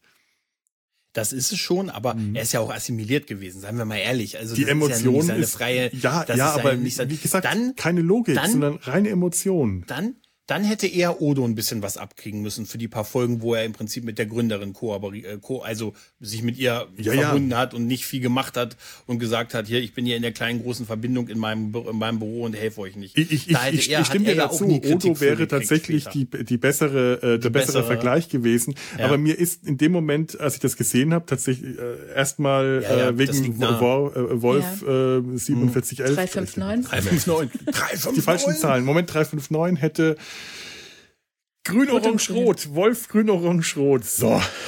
das kann ich mir das merken. Ähm, hätte, hat einfach die, den, den, die Verbindung äh, zu mir hergestellt. Aber mhm. weil ich gerade momentan im Rewatch einer anderen Serie stecke, mir sind jetzt die Cylons endlich mal aufge äh, in, in, den Sinn gekommen, dass die Kalon und die Cylons bei Battlestar ja. Galactica unglaubliche Parallelen haben. Das ist dann auch da, und jetzt möchte ich nicht spoilern, aber auch da Parallelen äh, gibt, die genau äh, das haben, dass der Feind in unserer Mitte bleibt, aber trotzdem eigentlich zum Feind gehört. Also äh, da wird das nochmal ganz, ja. ganz viel heftiger zum Ausdruck gebracht beim hm. bei Battlestar. Es kommt auch immer, glaube ich, darauf an, ob du das selbst, also ob du das selbst erlebt hast oder sie dir einen Typen reinsetzen und sagen, der hat mal ganz böse Sachen gemacht. Mhm. Ich meine, seien wir mal ehrlich, Seven of Nine hat ja auch bei der Voyager, als sie da war, auch nicht, wer weiß, wie viele Leute sie im Laufe ihrer Borg-Geschichte so ja. ja, das wird auch immer wieder hat thematisiert tatsächlich. Bleibt also eher, gut, aber die haben auch den Marquis verziehen. Also es ist ja auch alles eine schwierige Situation da. naja, ja auf der Voyager wird aber sie auch angefeindet und es, ne, sie musste auch tatsächlich auch einstecken oder die Leute, wie sie angsterfüllt äh, Platz gemacht haben, wenn sie vorbeigekommen ist und so weiter. Also generell dieses Thema ähm, Assimilation ja. bei der durch die Borg und dann wieder zurückholen in ein humanoides ja, Dasein oder wie auch immer. Das ist natürlich nochmal sehr besonders und ähm, das ist eine super undankbare Stellung, in die die Leute gebracht werden. Und dass Picard damit wenig ähm, offenbar zu tun hatte, ist halt dem geschuldet, dass er so in Watte gepackt immer mhm. bei seinen Wohlfühlleuten gezeigt wurde. Ja, wahrscheinlich. Aber natürlich, ja. ne, wenn er außerhalb dessen ist, mit so jemand wie zum Beispiel Captain Shaw zusammentrifft, dann sich mit solchen Blicken oder Vorwürfen doch immer wieder, denke ich mal, in seinem Leben ähm, konfrontiert sehen muss. Ne? Von daher, ja, also schön auf jeden Fall in der dritten Staffel Picard, dass sie uns das jetzt auch mal so krass gezeigt haben ne? und dass er immer wieder damit konfrontiert wurde. Und ich denke, dass gerade, also ich sage jetzt mal XBs, dass die damit so äh, immer wieder zu tun haben, das wird uns gezeigt. Ich finde, das wurde an, an Seven immer wieder stimmt, ganz gut ja. gezeigt und an vielen ja. anderen auch. Wir treffen ja in ähm, Voyager auch so kleine Gruppen immer mal wieder von ehemalig Assimilierten, die auch teilweise schlimm noch zugerichtet sind mit verbleibender Technologie. Das ist natürlich ein großer Unterschied zu Picard. Ne? Der hat die große, den großen Vorteil, das große Privileg, ja völlig frei von äußerlich sichtbaren Narben oder Technologie zu sein. Dazu, ja. Genau. Ja. Und ähm, das Glück haben ja, hat ja sonst irgendwie keiner.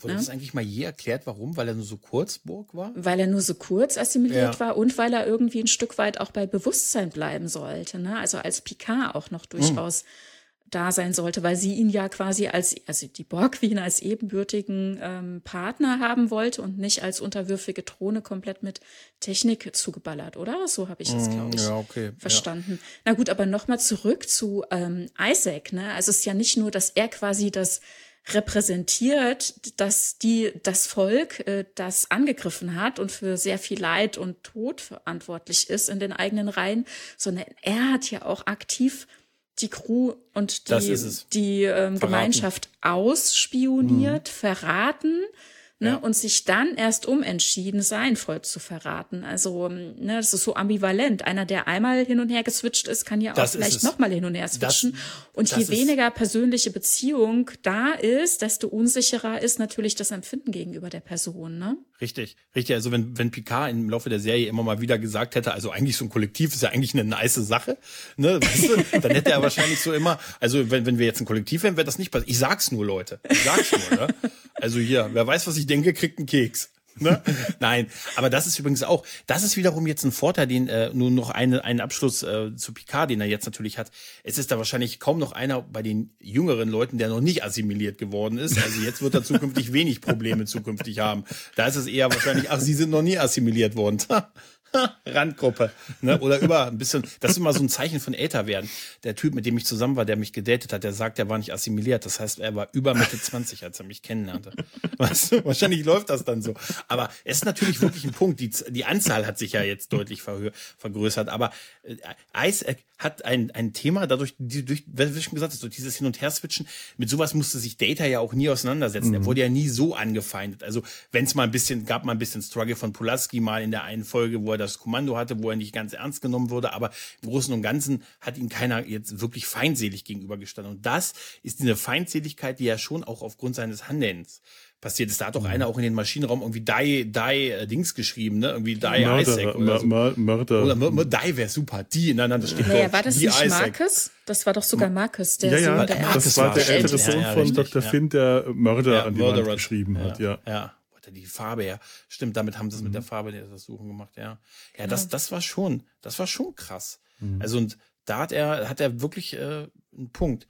Eine, ich möchte mal über eine Szene reden bei Isaac, die bei mir, wo ich wirklich ernsthaft, kein Witz, da war ich ein bisschen den, da war ich wirklich den Tränen nah. Und das war in der Tales of Topper Folge wo Topper bei ihm, also wo Topper mit, mhm. äh, also mit seiner, mit seiner Umwandlung und mit der, mit der mit nicht, nicht klar kam und zu Isaac gegangen ist und gesagt hat, äh, als du dich ausgeschaltet hast, äh, also als du dich äh, getötet hast, da war doch die Traurigkeit weg oder da warst du doch nicht mehr, hat dann die Traurigkeit wow. aufgehört. Ja. Und wo er ihn einfach nur anguckt und sagt, äh, also gesagt, dann war, warst du doch nicht mehr traurig, oder?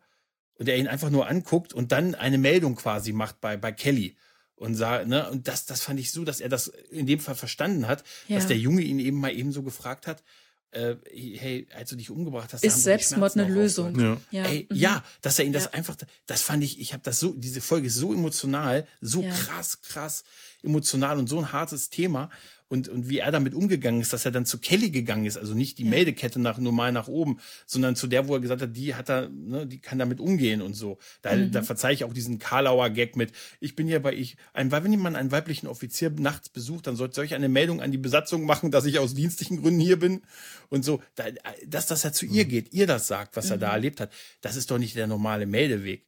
Das ist doch ja. schon eine Empathie. Das ist doch Empathie, Absolut. was er da empfunden ja, hat. Ja, ja, also ja, ja Topa. Also ich würde mhm. auch immer ehrlich gesagt sagen äh, Tochter, also sie, ne? Also sie, ja, die Tochter äh, von Bortus genau, und genau, äh, Kleiden und ähm, wurde eben äh, umoperiert, weil ja auf ähm, Mok Moklus, Moklus, Moklen, ja.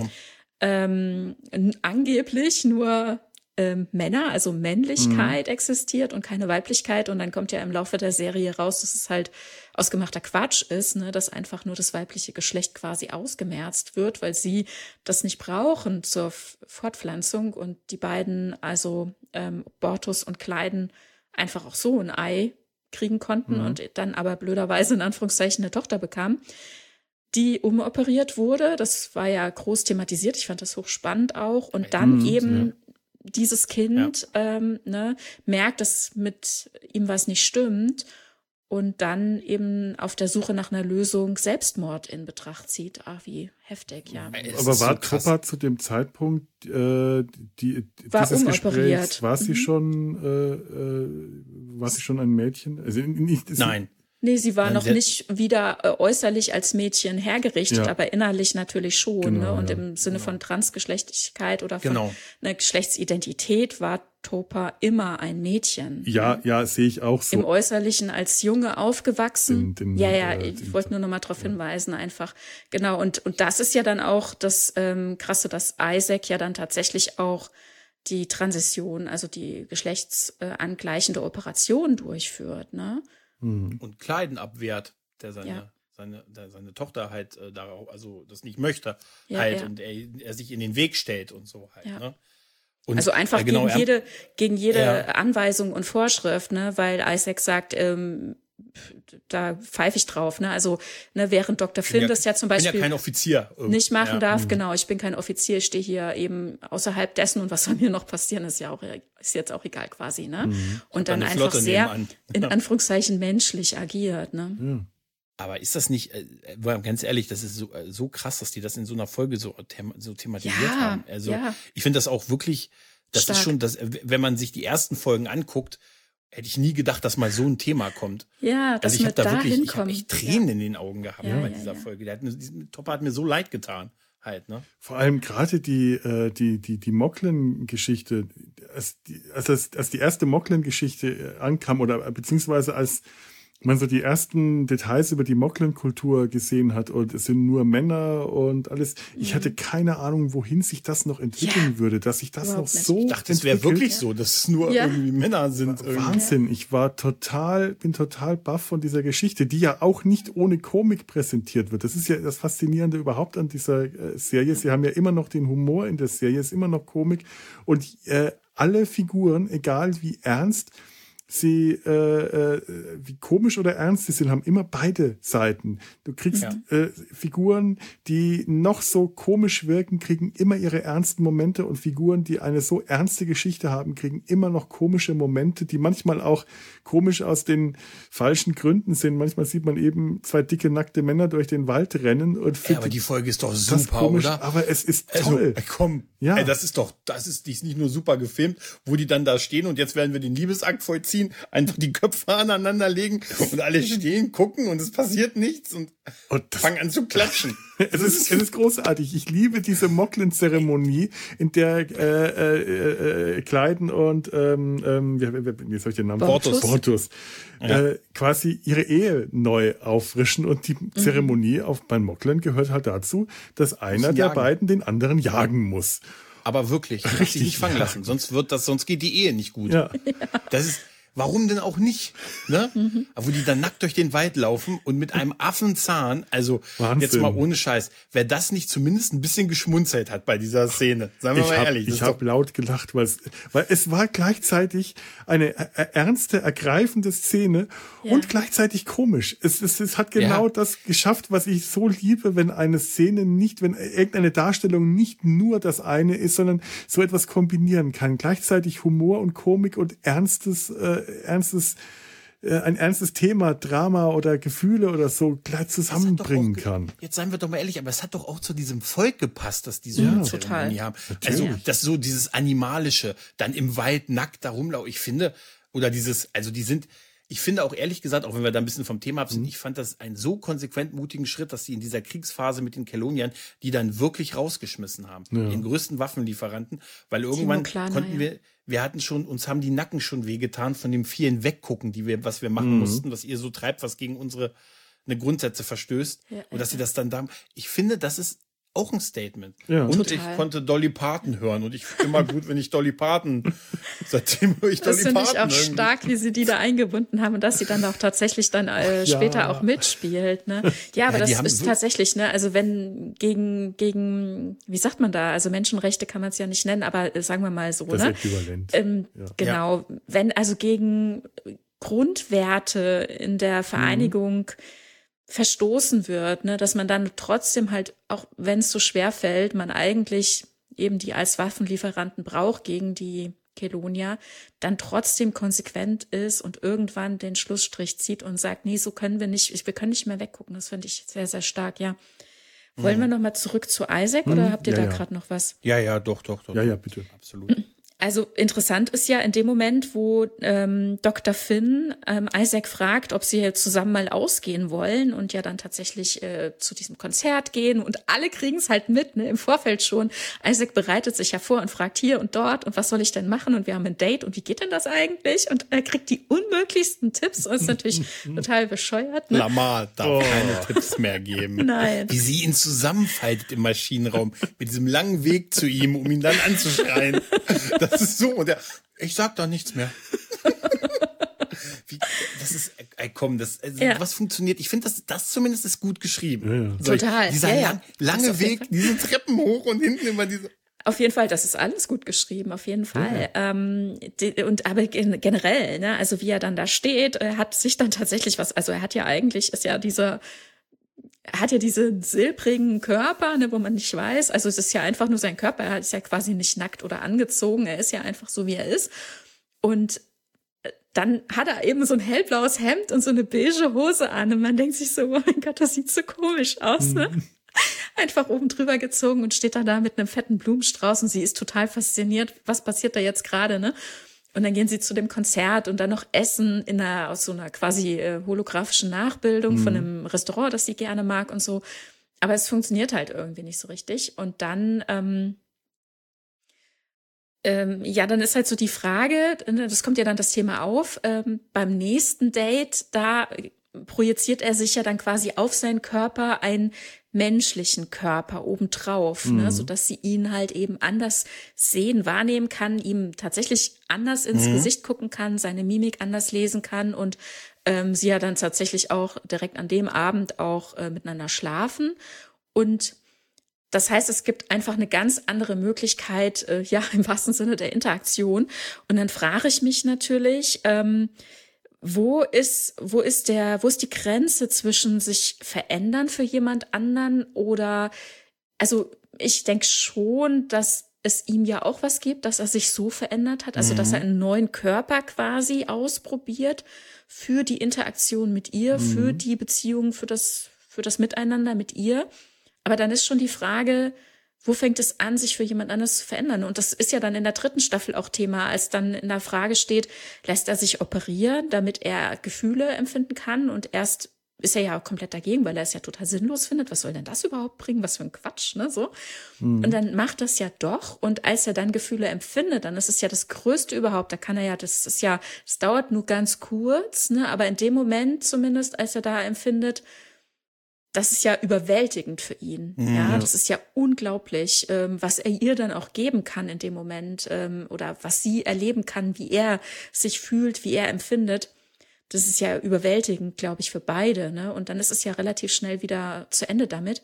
Aber da stellt sich ja vorher auch die Frage, und das ist dann wieder was, was sie mit ihrer Freundin Kelly, also mit der ersten Offizierin, bespricht. Ne?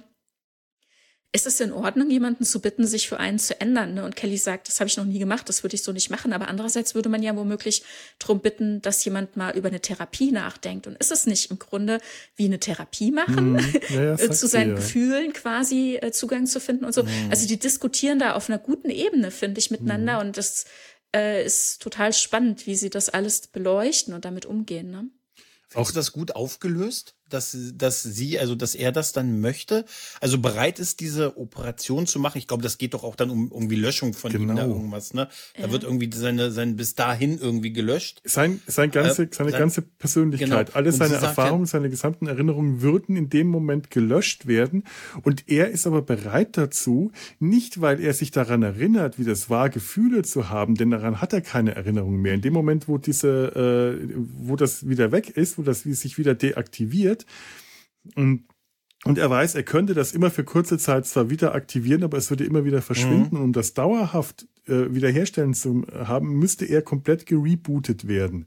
Mhm. Und er sagt, er wäre dafür bereit, nicht für sich selber, weil er, wie gesagt, keinerlei Erinnerung daran hat, wie sich das angefühlt hat. Also äh, es ist für ihn genauso nutzlos, wie das vorher nutzlos war, als er sich, als er das angeboten bekommen hatte von dem anderen Kelonia und er sich dagegen entschieden hat aber weil er äh, gesehen hat, weil er sich erinnern kann, was es bei Claire gemacht hat, wie Claire mhm. darauf reagiert hat, weil er erkannt hat, wie wichtig und gut und großartig und überwältigend es für sie war und weil er den Wert darin erkennt, ist er dazu bereit. Und das ist ein großartiger Moment. Und das ist der Moment, wo ich dann auch verstehen kann, dass Claire sagt, er liebt sie, es fehlen ihm nur die Werkzeuge dazu, um es ja. Zu, ja. auszudrücken oder zu verstehen zu können. Aber da kannst du ja nicht mehr davon reden, dass das keine Gefühle sind, oder? Also hm. nicht, nicht nach im herkömmlichen Sinne zumindest. Meine ich ja, also genau, ist, ja. Ich finde, das ist schwierig. Das ist aber doch schon das ist mhm. faszinierend. Das ist aber wie bei Data auch immer, ne? Also quasi, der empfindet ja auch, ne? Und die sind im Miteinander, aber er empfindet es halt nicht körperlich. Und so ist bei Isaac mhm. auch. Er mhm. empfindet es nicht körperlich, ja. aber er kann da mitgehen. Ne? Es sind äh, logische Schlussfolgerungen quasi. Aber das, äh, ihn da einmal gesehen zu haben, wie er es dann tatsächlich empfindet, das war natürlich wow. Ich finde auch total. Halt, hm? Nee. Es ist halt auch was, äh, was anderes bei, bei Data. Also, so sehr wir, ich Data auch so als Figur liebe, aber wir sehen ihn äh, wirklich so als einen von uns, weil er eine Gesichtsmimik hat mhm, und so. Mhm. Ich, der ist uns so, wenn du ihn siehst, ist er einem näher, äh, also für Isaac ist mehr am Roboter dran als mhm. Data. Eben, ja. Und das, das macht's doch eigentlich auch für das Gegenüber so schwierig, weil wir über Spiegeln von Gefühlen geredet haben ja. und so halt, ne? Das ist doch eigentlich noch schwieriger, diese Darstellung dann, oder? Ja, ja. ja. Und wie findet ihr dann diesen Schritt der Kör des Annehmen dieser Körperlichkeit auf dem, ähm, wie, wie heißt das denn eigentlich? Ist es nicht das Holodeck? Wie Wir heißt das denn? mal das Holodeck. Ja, ich weiß aber so genau, wie es heißt. Mm, genau. Also, wie findet ihr das denn? Ne? Also ist das, ist das womöglich ein Stück weit fragwürdig, dass man sich quasi wie eine Maske anziehen muss, um um eine gewisse, ähm, ein gewisses Miteinander erleben zu können und auch dann ähm, Intimität ähm, zu erleben ja, mit Claire? Oder ist das irgendwie ist es anpassend irgendwie. Wobei ich halt immer wieder spannend finde, dass er sich seinen Körper, also ich meine, klar, es ist halt der, Schauspieler, der da drin steckt, ne, der dann das einmal ist unverkennbar. Ohne, das ist der, der dann ohne äh, Maske da mal spielen darf, aber in Universe ist es ja quasi eine Maske, die er anzieht und die er ja selbst gewählt hat. Es ist ja nicht so, dass sie ihn programmiert hat oder so. Das wäre ja ganz übel. Aber er hat sich das Aussehen selbst mhm. gewählt. Auch interessant, dass er sich als weißen Mann darstellt. Also auch interessant, dass er überhaupt ein Mann ist. Er hat, weiß ich ja jetzt auch nicht. Ne? Mhm. Was sind denn Kelowna eigentlich? Ähm, Kelonia. Aber ähm, er stellt sich eben als weißen Mann dar. Natürlich könnte man sagen, okay, hm, es ist halt der Schauspieler. Ne? Und warum ist es der Schauspieler? Es ist halt auch das Casting ist halt mit größter Wahrscheinlichkeit einfach ein weißer Mann, außer man denkt aktiv drüber nach, dass es auch eine Frau oder eine Person of Color sein könnte oder beides. Mhm. ähm, also oder, meinst du, ähm, also, also aber ich finde halt interessant, ne, dass halt in Universe, dass er sich für einen weißen Mann entscheidet, weil er datet eine schwarze Frau. Mhm. Ja? Also meinst du, es wäre besser gewesen, nicht den Schauspieler zu nehmen für die nee, äh, nee, für diese Szene, nicht. sondern ein, nein, nein. Ein, ein Nee, ich find's nee, super. Also niemand hätte das so gut darstellen können, weil man muss ja tatsächlich auch Isaacs also, Bewegungen also haben. Find, das, das ist ja für die Immersion total. Ja, ich auch, natürlich. Natürlich. Ich habe das überhaupt nicht gefragt, ganz ehrlich. Nee, ich weiß, was du, ich weiß, was du meinst, weil man häufig das ja so sieht, so, also häufig wird das ja dann so, so blöd sich das anhört, aber die schwarze Frau hat dann den schwarzen Freund und so, oder? Weißt du? Und dass sie, dass, äh, dass sie sich dafür einen Weißen entschieden haben, der, ja. das ist dann, so ein bisschen. Der steckt halt von der ersten Folge an in dem Kostüm. Das ist natürlich klar, das ist gesetzt, ja. ne? Und ich weiß, dass das aber umgekehrt. Ich weiß immer, dass das ein ernstes Thema ist, ein wichtiges Thema, aber mir kommt in so einem Moment dieser Gedanke überhaupt nicht. Ich sehe einfach nur zwei mhm. Leute. Ich habe das tatsächlich überhaupt ja, nicht. Ja, aber äh, jetzt, also ich muss gebracht. es leider mal so klass, äh, klar sagen. Ihr mhm. seid halt beide auch weiße Männer. Ja, es ist halt euer Standarddenken. Ne? Es ist die, es ist ähm, die erste Option, die in unserer Gesellschaft ähm, überhaupt zur Verfügung steht, ist der weiße Mann. Und so ist es ja halt jetzt hier hat sich halt auch automatisch so ergeben. Aber aus der Position Isaacs heraus, der eine schwarze Frau datet, hätte er ja eigentlich auch sich zum Beispiel zu einem schwarzen Mann machen können. Hat er nicht, aber, weil aber, er äh, natürlich von dem ja. Schauspieler, der nun mal weiß ist, gespielt wird. Ne? Aber ich habe damals ich, zum Beispiel bei äh, Cisco und Cassidy jetzt genauso wenig an sowas gedacht. Das ist mir genauso wenig in den Sinn gekommen. Das sind einfach zwei Leute. Ich hab ja, aber das ist tatsächlich ein Thema in unserer Gesellschaft und das kommt daher, dass weiß, viele Leute da nicht drüber nachdenken, weil viele Leute eben weiße Männer sind. Das ja, hat damit zu tun. Aber ich finde es also, halt, wie gesagt, also, schön, dass er seine Logik Körperlichkeit bei, bei, selbst nach, gewählt hat. Also nach der Logik hätte ich äh, bei, bei Cisco und Cassidy Yates aber stutzen müssen. Habe ich aber nicht. Weil für irgendwie nee, ist das genauso nee, selbstverständlich. Nee, nee, eher anders. Ich glaube, das eher, ja, ja, weil das, also ich glaube, es wäre auch schwer gewesen. Du hättest ja auch einen Schauspieler finden müssen, der dann diese Bewegung so nachstellen kann. Und ich so. sag ja auch nicht, dass es ein schwarzer Schauspieler hätte sein sollen. Ich sag nur in Universe. Mhm aus mhm. Perspektive von Isaac, ne, hat er sich ja aktiv Gedanken drüber gemacht, wie er ja. äußerlich sein will, ne? Das passt, also ist, ist nur eine Anmerkung. Ist ja. Nee, okay. du hast schon recht. Das, das ist, also abseits davon, dass es produktionstechnisch wahrscheinlich wirklich schlicht die Entscheidung gewesen ist, wir nehmen den Schauspieler dafür und äh, an diese Beziehung wahrscheinlich zu Beginn nicht gedacht, wo, also was heißt doch, warum sollte man dann niemand anders casten, wenn man diese, das ist ja alles Blödsinn, aber. Ja, weil das ähm, Standardcasting einen weißen Mann vorsieht. Naja, das ist, aber, ist lass es uns abschließen. Ich wollte ja, es nur mal sagen. Ist, ähm, das ist, das ist schon interessant. Nee, du hast schon recht, das ist schon, schon ein interessanter Punkt. Aber vielleicht ist das so, der, er sieht auch, auch wie er da so spielt und auch so dieses Ausdruckslose im Gesicht hat. Mhm. Er sieht ja, er sieht so, ich finde, wenn man ihn so sieht, sagt man, sofort, das ist definitiv der Typ, der den spielt. Natürlich, halt, natürlich. So, klar, aber du hast recht, wundervoll. mit der Hautfarbe habe ich nicht drüber nachgedacht. Er spielt wundervoll. Stimmt. Nein, er hätte ja auch asiatisch sein können oder was ist ich, eine Frau? Ich weiß es ja nicht. Also versteht ihr, was ja. ich meine, ne? Egal.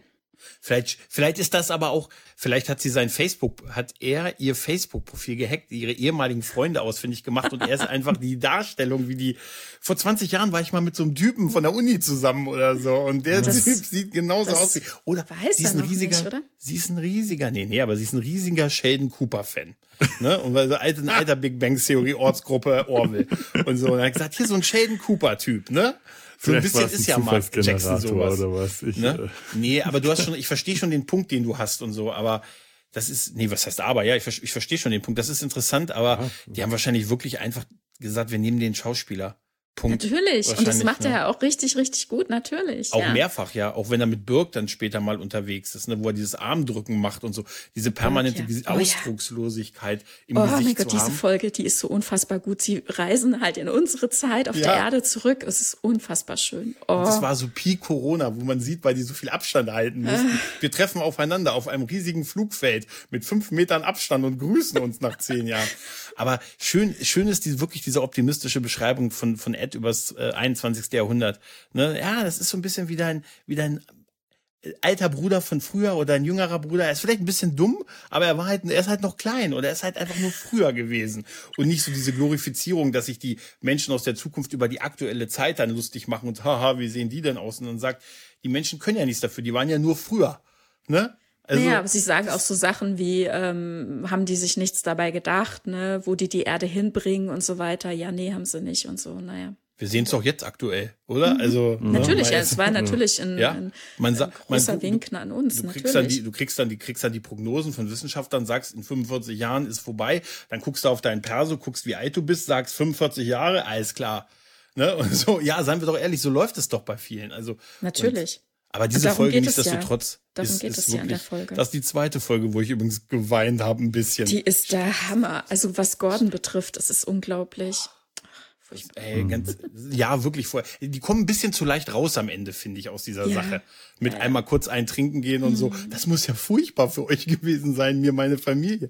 Aber es ist ein anderes Thema. Aber es sind schon, so im Mittelfeld hat die Staffel wirklich Folgen, die sind sehr, sehr gut. Das, das muss man zumindest sagen. Also es ist schon bemerkenswert gute Folgen dabei gewesen. Auf jeden Fall. Ich ja. äh, vielleicht nochmal für die Hörerschaft, weil Gregor jetzt oh ja. gegenüber mir so ein bisschen das äh, verteidigen muss, weil wir vor der Aufnahme habe ich, Ach, weil ja. du die dritte Staffel so sehr gelobt hast und ich war halt am Anfang der dritten Staffel echt schwer enttäuscht. Ich finde, die startete wirklich schwach. Also, obwohl ich natürlich den Handlungsstrang um Isaac wahnsinnig gut finde, ist ansonsten finde ich das wirklich, also war ich enttäuscht. Nach der, nachdem nachdem die zweite Staffel so stark ähm, geworden war. Ne? Aber hinten raus wird es auf jeden Fall in der dritten Staffel auch besser für mich. Das nur dazu. Also du musst sie nicht verteidigen. Alles gut, ich mag es auch sehr. Kaufen wir sie auf Blu-ray, wenn sie draußen ist. Irgendwann. ja, ja. Ja, ja. Aber es ist, ähm, es ist wirklich eine, eine sehr, sehr faszinierende Figur, in der wirklich viel drinsteckt. Ja. Im wahrsten Sinne des Wortes. Später, wie gesagt, diese, wir sehen ja Mark Jackson mehrfach dann noch in so Szenen, in so Darstellungen und so. Und äh, ich finde das auch wirklich, äh, das ist auch immer gut für einen Gag geeignet, aber ich finde das einfach unfassbar, wie der das spielt. Also mhm. dieses Ausdruckslose musst du erstmal so hinkriegen, dass du wirklich sofort sagst, das ist der Typ. Und gerade auch in diesem Konflikt mit Charlie Burke, finde ich, äh, auf, auf ihre Emotionalität, die auch verständlich ist und die mhm. Wut, die sie hat. Und das mhm. ist alles komplett verständlich mit dieser, mit dieser fast schon kühlen, aber er wirkt nie arrogant. Er wirkt deutlich mhm. einfühlsamer in den Antworten. Das wäre nicht der Isaac in der ersten Staffel gewesen. Stimmt, ja. Der, das, das ist eine Entwicklung, finde ich. Und ja. die, das muss man auch erstmal schreiben können. Oder ja. Ja, so man, darstellen können. Ja, man merkt, dass er doch äh, soziale Konventionen auf seine Weise gelernt hat. Also äh, nicht direkt ja. Einfühlungsvermögen, aber Rücksichtnahme.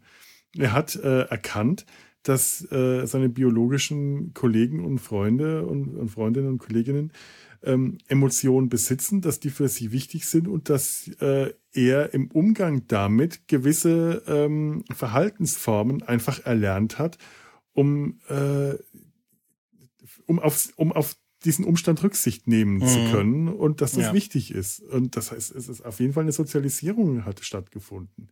Ja. Das ist auch äh, wichtig. Und ähm, weil, weil wir äh, äh vorhin bei äh, der, der, der Beziehung zu Claire war und gerade eben auch nochmal Data ins Spiel kam, etwas, was Data zum Beispiel nicht bekommen hat, ist genau diese Entwicklung. Mhm. Äh, Data war, es ist ganz lang, er hat ja auch eine Entwicklung durchgemacht, aber ganz lang immer Status quo und dann kommt ein Sprung und dann geht's wieder zurück mhm. und dann kommt wieder ein Sprung. Und auf einmal hat er einen Chip, dann geht's wieder weniger. Und am Ende, jetzt ja. hat er Gefühle bekommen. Ähm, allein. Halt der Erzählweise ja. ähm, geschuldet gewesen. Aber ne? allein die, die jetzt diese, jetzt genau, hier. aber allein jetzt diese Beziehung zu Claire, weil das war damals, äh, äh, als als das, als diese Folgen kamen, der äh, äh, Isaac und Claire gedatet haben, diese mhm. diese Geschichte auf dem Holodeck, das Essen, das Date und alles, da dachte ich schon dran, Mensch, da muss man doch eigentlich mal eine Folge zu machen, weil mir damals der Vergleich war zu äh, der Folge, äh, war das Datas große, Datas erste, erste Liebe, Liebe. Datas erste ja. Liebe in Theory. Story. Und ich das immer schade fand, dass mit dieser einen Folge dieses Kapitel für Data einfach abgeschlossen war. Dass der nie mhm. wieder versucht hat, vielleicht doch nochmal eine engere Beziehung zu einer anderen Person aufrecht mhm. zu haben, als einfach nur Freunde und Kollegen. Äh, aber dass diese Liebesbeziehung so eine eher eine eigenartig, ich würde schon fast sagen, verkrampfte Nummer damals war für eine Folge und danach hören wir und sehen wir nie wieder was davon, von seiner Freundin nie wieder und generell nicht mehr. Und bei Isaac zieht man das wirklich durch. Man zieht diese ganze Geschichte durch. Man hört nicht einfach an einer Stelle auf, hat nicht geklappt, jetzt ist gut, jetzt machen wir mit was anderem weiter, sondern da wird die Geschichte fortgeführt. Ja. Bis hin zur Hochzeit allein. Der Hammer. Auch so eine schöne Sache. Diese ja. dritte Staffel hätte mhm. jetzt ähnlich für mich wie jetzt bei Picard, das war auch wie so ein Abschluss äh, gebracht. Sollte jetzt die Serie nicht verlängert werden, und ich hoffe sehr, mhm. dass sie verlängert wird. Oh, ja. Aber auch dann wäre jetzt mit der letzten Folge der dritten Staffel, mit dieser Hochzeit und mit diesem Abschluss und mit dem Lied, das Gordon dann auf der Hochzeit spielt. Das so ein, äh, ich habe den Text schon wieder vergessen, aber es ist einfach so ein schönes Lied. Es ist ja. so ein Aufbruchslied, aber es ist auch hier wieder, hat, ist so eine runde Sache. Diese mhm. drei Staffeln ja. sind eine runde Sache in sich abgeschlossen mit einem offenen Ende, dass es weitergehen kann. Mhm. Dass das, falls es aber nicht weitergeht, ich komplett glücklich wäre, ja. wie diese drei Staffeln in sich geschlossen äh, ein, ein, ein, ein, ein Ende irgendwie gefunden haben. Ja, ja. Ich finde das auch total stark, ne? wie dann mhm. eben die Beziehung zwischen Claire und Isaac ähm, dann ja, also ich meine, war natürlich dann getrennt, ne? Und mhm. er, wie, wie heftig das dann gewesen sein muss, als er sich abgeschaltet hat. Ne? Also er hat ja tatsächlich mhm. auch Abschiedsbrief äh, geschrieben, also aufgenommen ne? und hat nochmal dafür gesorgt, ähm, dass für alle gesorgt ist. Ne? Hat nochmal ähm, alles quasi abgearbeitet, was abzuarbeiten war, sich um alles gekümmert, was noch so war. Und dann hat er sich abgeschaltet und wie unfassbar, ne, wie unfassbar und wie ähm, dann den anderen erst ähm, gewahr geworden ist, ne, wie das quasi für ihn auch war Mhm. Ja, im mhm. wahrsten Sinne, wie er sich ja. da gefühlt haben muss.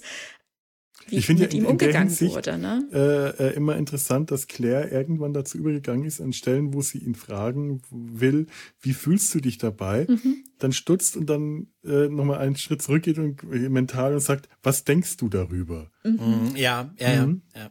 Schön, ja weil wir vorhin nochmal als letzte Folge die, diese Hochzeitsfolge, auch schön, dass sie sich fürs Finale der Staffel so eine Folge nehmen, so ein ja. bisschen wie bei DS9, wo man in der letzten Folge ja auch eher so ein bisschen, ne, auch wieder so eine Hochzeit und wir, mhm. ne, wir verabschieden die Figuren so ein bisschen und wir sind eigentlich, der eigentliche große Konflikt ist erstmal die Folge davor gewesen. Ja. Ähm, übrigens schön, dass die letzte Folge Zukunft unbekannt heißt. Es ist auch, mhm. also ist auch mhm. geil. Äh, auch da zum Thema noch ähm, Empathie und wie sich äh, Isaac entwickelt hat. Ich sage nur, die Hochzeitsrede von Bortus. Wo er dann da vorne sich hinstellt und mit einer Inbrust von den vielen Opfern erzählt, die Isaac war.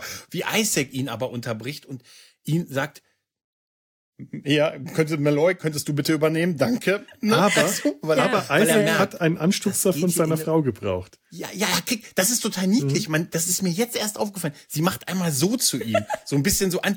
Und wie er es dann aber unterbricht, weil er versteht dieses Signal von ihr, ja. mhm. dass sie ihm, und der alte Isaac, ich sag mal so der zweite Staffel Isaac oder so mhm. noch, der hätte das durchlaufen lassen, weil das sind einfach Fakten, die da aufgezählt ja. werden. Ja, er hatte so und so viele Opfer zu verantworten und er hat uns verraten und er hat, das sind alles Fakten. Du willst jetzt nicht unbedingt hören, kurz vor nach deiner Junggesellenfeier und so, aber das sind alles Fakten. Der alte Isaac hätte es laufen lassen, gesagt, das ist doch und das ist doch alles wahr. Und ja. wie er dieses, diesen kleinen Stupser von Claire verstanden mhm. hat und ihn unterbrochen hat und dann den Wechsel zu dem deutlich sozialverträglichen Malloy ja. gemacht hat, der dann die, ja, es war ja mehr ein Roast als eine Hochzeitsrede. Und das, das ist, das ist so ein Peak Entwicklung, finde ich, von der mhm. Figur, ja. die wir dann am Ende sehen. Ja. Und überhaupt die Notwendigkeit, ja. überhaupt die Notwendigkeit einer Ehe einzusehen. Eben, also, ja, ja. Not, also Notwendigkeit ist blöd gesagt. Also aber nein, aber dass er das, dass er da genau, dass er das in Erwägung zieht, genau. Und ähm, wie die beiden generell ne, wieder zusammenfinden, als er wieder aktiviert werden konnte und ähm, diese Entwicklung, da die dann dahin führt, dass er ähm, um ihre Hand anhält, genau. Und am Anfang der Folge, als er die Hochzeit ja dann quasi planen muss ähm, und es ihm ja quasi egal ist, wer sein Best Man ist, ne, wer dann zum Beispiel eben diese Rede hält und so weiter. Ne? Und Meloy äh, ist ja da Geld im Konflikt, ne? Er wollte es ja unbedingt machen und irgendwie Isaac war da so gleichgültig und dann hat es sich halt dummerweise so ergeben, dass es jetzt Bortus ist und ne, als er dann halt einsieht. Geld heißt ne, witzig auf meiner Heimatwelt. ja, Geld heißt witzig super. auf meiner Heimatwelt.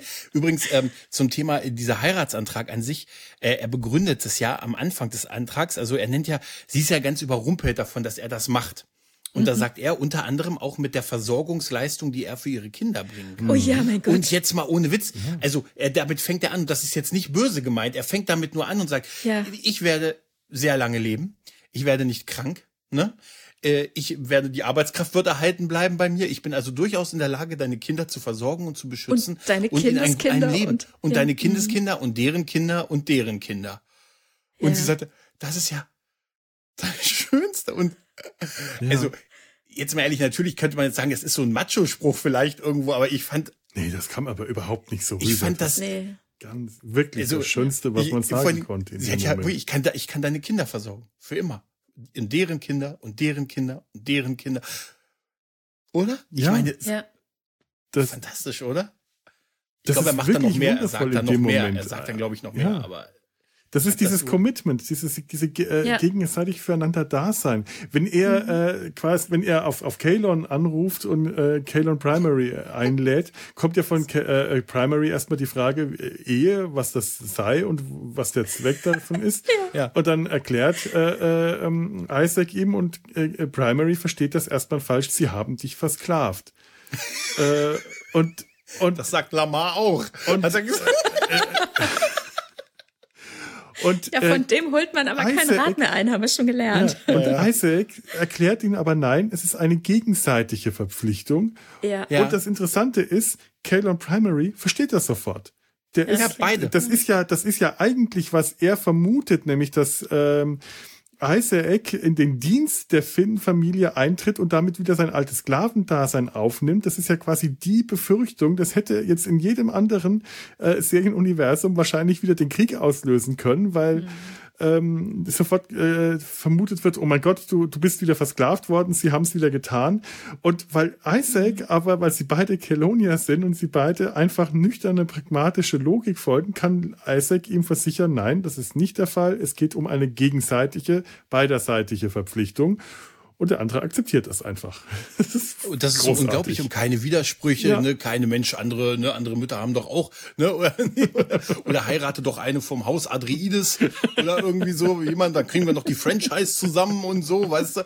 Sondern einfach so, auch so, das ist so eine entwaffnende Logik irgendwie, die so dahinter mhm. steckt auch und äh, eigentlich erschreckend, dass man Gefühle oder diese Sache an sich so erklären kann. Ja. Ne? Also man, man hätte es nicht dem guten Seth MacFarlane, dieser Pipi-Kaka-Humor von der ersten Staffel, damit hat er die Show verkauft, sage ich euch. Damit hat er bei Vox gesagt, hier, ich mach dir, kriegt hier Family Guy, American Dad und so, zack, zack, zack. Hier, das sind die Witze, ich habe hier, der Typ ist ein Blob der Typ ist der Murph des, des, des Jahres 2017, ne? Und so, und da, aber dann ist so, so, obwohl immer, wenn ich Seth MacFarlane, ich muss nur kurz, wenn ich Ed, Ed, wenn ich Ed auf der Brücke sitzen sehe, also wenn ich Seth MacFarlane mhm. auf die Brücke gehe, sitzen sehe, äh, gehen sehe und sagt hier Kurs zur Erde, dann denke ich mir, Du hast ja deine eigene Fanfiction da gebaut, ne? Du kleiner. ich kann das so, ich würde es auch tun, wenn ich könnte. Das, gesagt, ja, du hast ja das, du sitzt dann da und hatte seine Brücke und sitzt und die hat gesagt, du komm, du hast ja dein eigenes Raumschiff gebaut. Ne? Mhm. Ne? Du, das ist, der hat sein Fandom, sein, sein, sein Fan-Dasein, sein eigenes Cosplay, sein eigenes LARP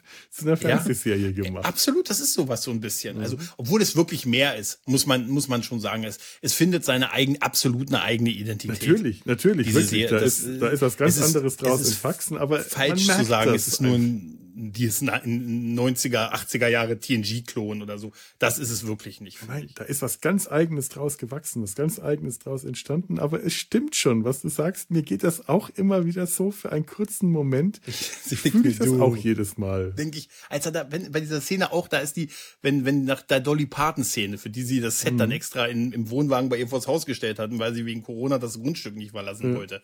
ne? Da, wenn, wenn sie dann sagt, hier, ich, ich sage vor dem Konzil aus und so, und er nur nickt und er ist halt auch nicht der größte Schauspieler und dann auf die Brücke geht und sich auf diesen Stuhl setzt, Dolly Parton spielt und so. Kurs zur Erde. Und ja, Sir.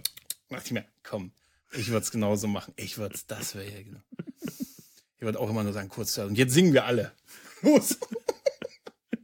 Ach, das ist einfach so schön. Habt ihr alle die Petition unterschrieben, dass wir eine vierte ja, Staffel klar. haben? Äh, gut, sehr gut. Nein, das habe ich noch nicht. Was? Ich wollte es einfach nur sagen, damit jemand es in die Show Notes packt. Ja, ja, aber damit, damit derjenige, möchte. der das in die Shownotes packt, auch noch unterschreibt. Gut, ja, gut, gut, gut, gut, dass du es gesagt hast. Ich, ich mach das sofort. Wenn nicht, auch wenn es keine gibt, die Chance ist ja durchaus sehr wahrscheinlich, wäre es ein schönes Ende der Serie, muss man schon mhm. sagen. Ja, wie ich gesagt habe, ja. Und aber ich wünsche mir natürlich, dass es weitergeht. Ich auch, ich auch. Aber wir haben einfach so ein, so gerade diese Figur hat einen unfassbaren Entwicklungsbogen hinter mhm. sich bekommen. Auch über, wir sind ja bei der Figur auch über Vergebung und Schuld und den Umgang damit und so. Und auch gerade die Burg-Beziehung, die ist ja auch, die sind ja auch am Ende ein, an einem Punkt, wo sie mit ihm verziehen hat halt, ne? Mhm. Wo sie auch mhm. sich ja das größte Opfer bringt halt quasi. Ja und damit wahrscheinlich diesen Möglichkeit des Friedens mit den Keloniern.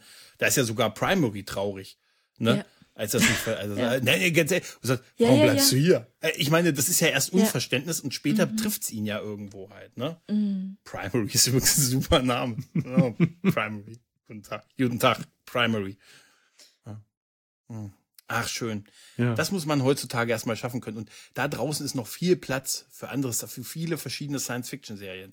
Mhm. Wenn wir jetzt noch eine animierte Raumstation im Epsilon-Sektor wieder kriegen. Uh. Ja, sag doch mal, was da. Sag, erzähl doch mal ein bisschen was, was es dazu gibt, Gregor. Äh, du, ja, du ba äh, Babylon 5 kriegt äh, einen äh, Film, also einen animierten Film. Ich glaube, das ist auch die richtige Entscheidung, wenn sie dir nicht absurd große Köpfe geben. Das ist meine Urangst, dass die Animationen so kommen, Riesenköpfe. Es wird äh, im Sommer diesen Jahres soll ein animierter Film rauskommen. Äh, Road to Home heißt er, was ähm, wahrscheinlich schon so ein bisschen wegbeweisend ist. JMS hat ihn geschrieben, produziert. Er ist fertig, er ist aufgenommen, er ist produziert. Äh, man hat die meisten der noch lebenden Synchron, also Schauspieler zurückgeholt, die ihre Rollen nochmal sprechen, inklusive Satras.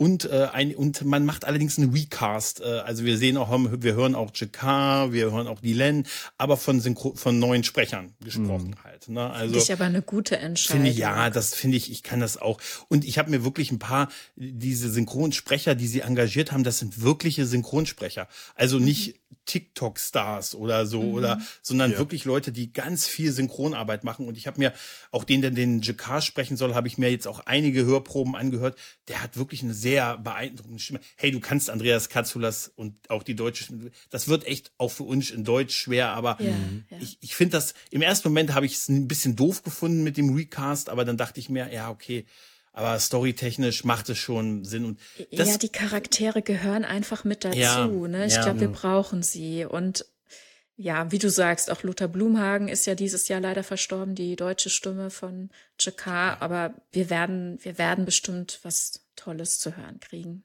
Ich habe einfach ähm, das wird, wie gesagt, im Sommer wird herauskommen und wenn das gut läuft, äh, dann vielleicht gibt es eine Chance, dass da noch mehr produziert wird. Äh, es wird mit Warner Bros. produziert, also Warner Home Video. Also Warner Bros. weiß wieder, das haben wieder rausgekriegt, dass sie doch die Rechte an Babylon 5 haben und so. Und sich also, erinnert.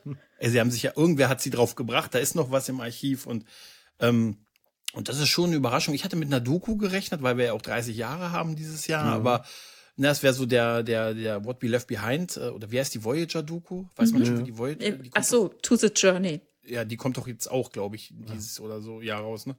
Ja, und ähm, es wird halt dieser Film jetzt werden und ähm, Trailer werden wir im Juni bekommen und dann im Sommer, im Sommer diesen Jahres, also äh, JMS hat extra geschrieben im Sommer 23, er hat nicht 2023 geschrieben, da habe ich ein bisschen, aber ich will auch nicht zu skeptisch sein, er hat 23 geschrieben, das muss mir erreichen. Und dann kriegen wir ein bisschen Babylon 5 Content dieses Jahr wieder. Und äh, ich finde, auch abseits der großen anderen mit Star vorne, da ist noch viel Platz in der Fernsehlandschaft für auch andere Sci-Fi-Genres. Ich weiß noch, wie wir 2020, ähm, wie, wie ich mir da angewöhnt habe, äh, bei Datum nicht mit 20, nicht nur 20, sondern 2020 zu schreiben, damit mhm. man da nicht aus äh, nicht mal äh, Schindluder draus treiben konnte und das irgendwie rückdatiert hat aus 20, ja. 2001 oder so zu machen. Bei 23, naja. naja. Also, mal sehen. Das ist auf jeden Fall nicht das schlechteste Zeitalter im Moment. Ich bin auf jeden Fall sehr gespannt darauf. Ich freue mich da auch schon sehr drauf. Das ist, es gibt ja nur das Bild der Station bisher vor dem Planeten, mhm. wo drei große Maschine. Ja. Heute nochmal neu veröffentlicht, etwas besser aufgelöst. Mhm. Äh, wo man den Planeten noch ein bisschen besser sieht, wo da als große Maschine draufsteht. Vielleicht. Und dass wir Satras, also jetzt ehrlich, wir werden auch ein, da ist auch ein Sinclair und so dabei und wir haben Satras dabei. Und wenn ich den Titel Road to Home höre, denke ich auch, das wird wie vielleicht so ein bisschen multiversumsmäßig durch die Zeit halt. Hatten wir schon mal, aber sowas in der Art könnte ich mir vorstellen. Halt. Aber sonst zur Story wissen wir noch nicht viel, noch nichts, aber ja, das Bild der Station hat schon mal ein bisschen das Herz hüpfen lassen. Ne? ja. Sehr schön. Ja. Ich glaube, damit sind wir eigentlich auch durch. Zu Isaac kommen wir jetzt nicht nochmal zurück. Ich denke, wir haben da alles, alles gesagt, oder? Oder, und wenn nicht, dann lassen wir halt mal ein paar Dinge ungesagt. Äh, ich freue mich einfach ähm, mit, mit euch beiden über, äh, über, über, State, über Datas, Data seinen Kollegen von der Orville oder Data seinen anderen Data. Ich weiß noch nicht, wie ich die Folge nennen soll. Äh, Data sein Isaac. Data sein Isaac. Das wäre wäre zu einfach. Ja, das wäre zu einfach. Das wäre wär logisch, ne? Das wäre nur logisch. Es muss irgendwas Logisches sein. Das sollte was logisch sein, dann nenne ich Data sein 1 0 0 1 1 1 0 0 0 1 1 1 0 0 0 0 0 1 1 1 0 1 0 1 0 1. Ich wäre jetzt beeindruckt gewesen, wenn du den TNG-Titel 1 äh, was 1 0 0 1 0 0 1 genannt hättest, aber nein. Hm. Ja, hab ich doch gerade. Kannst du gerade aus dem Stand beweisen, dass das nicht die Zahlenfolge war? Ja. Welche, welche Farben Data hast du gerade gehört? Data sein Colonia. Ja, Data sein Colonia ist gut. Ja. ja, das ist ja. Nee, nee, wir also finden noch so was. offensichtlich. Wir, wir, ah. wir finden noch was. Aber das mit dem einzelnen. Okay. Äh, liebe Zuhörer. Kennst du das? Kennst du das? Man schneidet eine Folge Stunden und Tage lang und dann sitzt man noch tagelang da, weil man nicht weiß, wie man sie nennen soll? Gefühlte Tage, ja. Das, ja, das kenne ich. Meistens fällt, fällt mir dann, wenn mir der Titel einfällt, ein, was ich eigentlich während der Folge eigentlich alles Tolles hätte sagen können was oder müssen. Wurde, ja. Das so als Anspielung, den, dass den Titel als Anspielung dann rechtfertigt. Das ist immer das Ärgerliche, wenn einem der perfekte Titel einfällt, der aber nichts mit dem zu tun hat, was man in der Folge gesagt hat. Das ist immer super ärgerlich. Also, seid mal gespannt, was für ein Titel dabei rauskommt, der wird nichts zu tun haben mit dem, was wir hier gesagt haben. So, schreibt uns Kommentare äh, unter die Show Notes ähm, www.data-sein-hals.de. Schreibt uns auf Twitter, Facebook, Instagram oder eine E-Mail, äh, kontakt.data-sein-hals.de. Diesmal habe ich nachgeschaut, es war nichts drin im Postfach. Oder eine Postkarte findet ihr im Impressum, die Adresse. Freue ich mich auch drüber. Und ganz wichtig, das sage ich nämlich sonst immer nicht, weil ich es vergessen, weil mir immer ein bisschen peinlich ist, möchte ich auch nochmal den kleinen Aufruf bringen. Bewertet uns doch mal wieder irgendwo. Wenn ihr das nicht sowieso mhm. ständig macht, aber äh, man vergisst das auch gerne mal. Sternebewertungen, so viele wie möglich in so vielen Podcatcher innen wie möglich, Podcatchern wie möglich. Macht das einfach mal, gebt uns äh, überall nettes Feedback, tut den Algorithmen gut, tut dann auch uns gut. So. Ich habe dich als schlechtesten Fußball-Podcast überhaupt bezeichnet. Ja, ja genau deswegen. Ich auch. Genau deswegen komme ich drauf, weil ich gerade vor ein paar Tagen Schlechtester Fußball-Podcast ever. Habe ich nämlich wieder Ahnung die Bewertung in der Nabelshow auf iTunes gelesen und dachte, Wann, was war das denn nochmal für ein Gag, den ich da gebracht Finde ich immer noch total großartig. Ist der schlechteste Fußball-Podcast, den ich je gehört ja, habe. Hört die Nabelshow, es ist der schlechteste Fußball-Podcast. Fünf Sterne. Ja. Fünf Sterne. Was ihr schreibt, ist dann egal. so.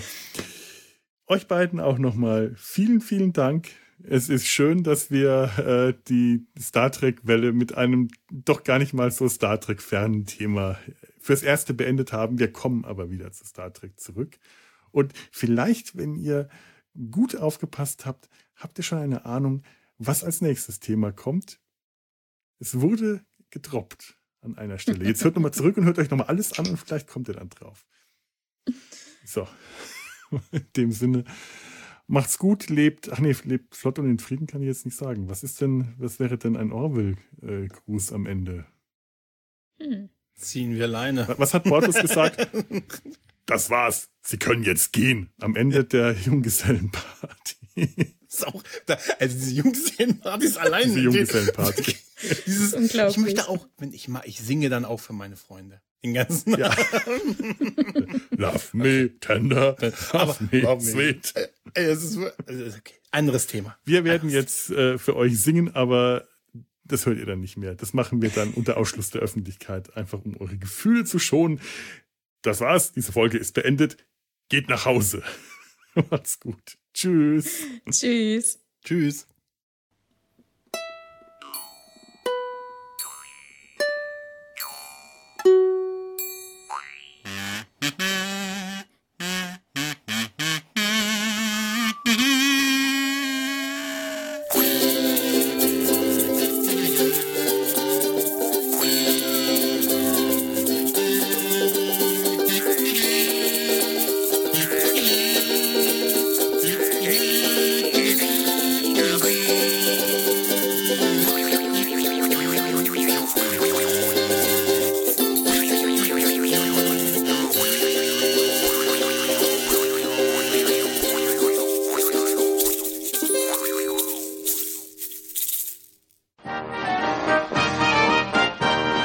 Produktion des Podcast Imperiums.